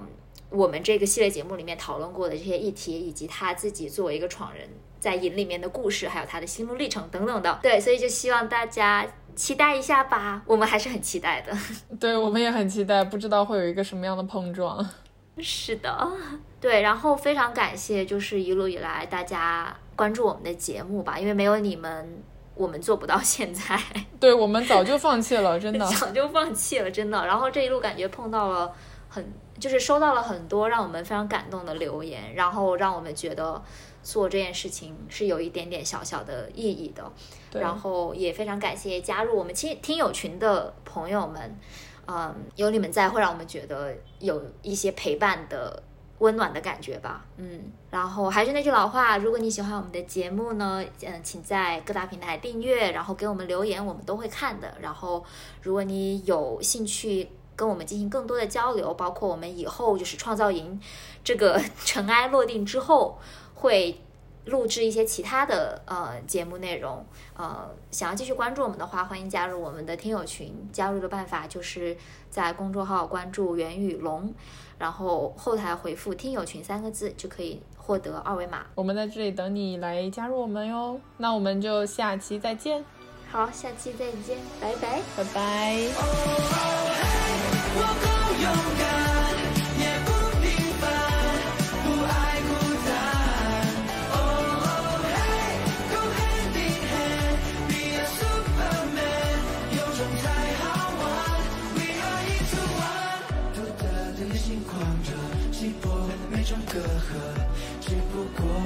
想在黑夜里那么沉默。奇妙的未来没来，我还没有资格总结感慨，趁着真青春，享受着畅快的就是现在。因为黑夜的心还。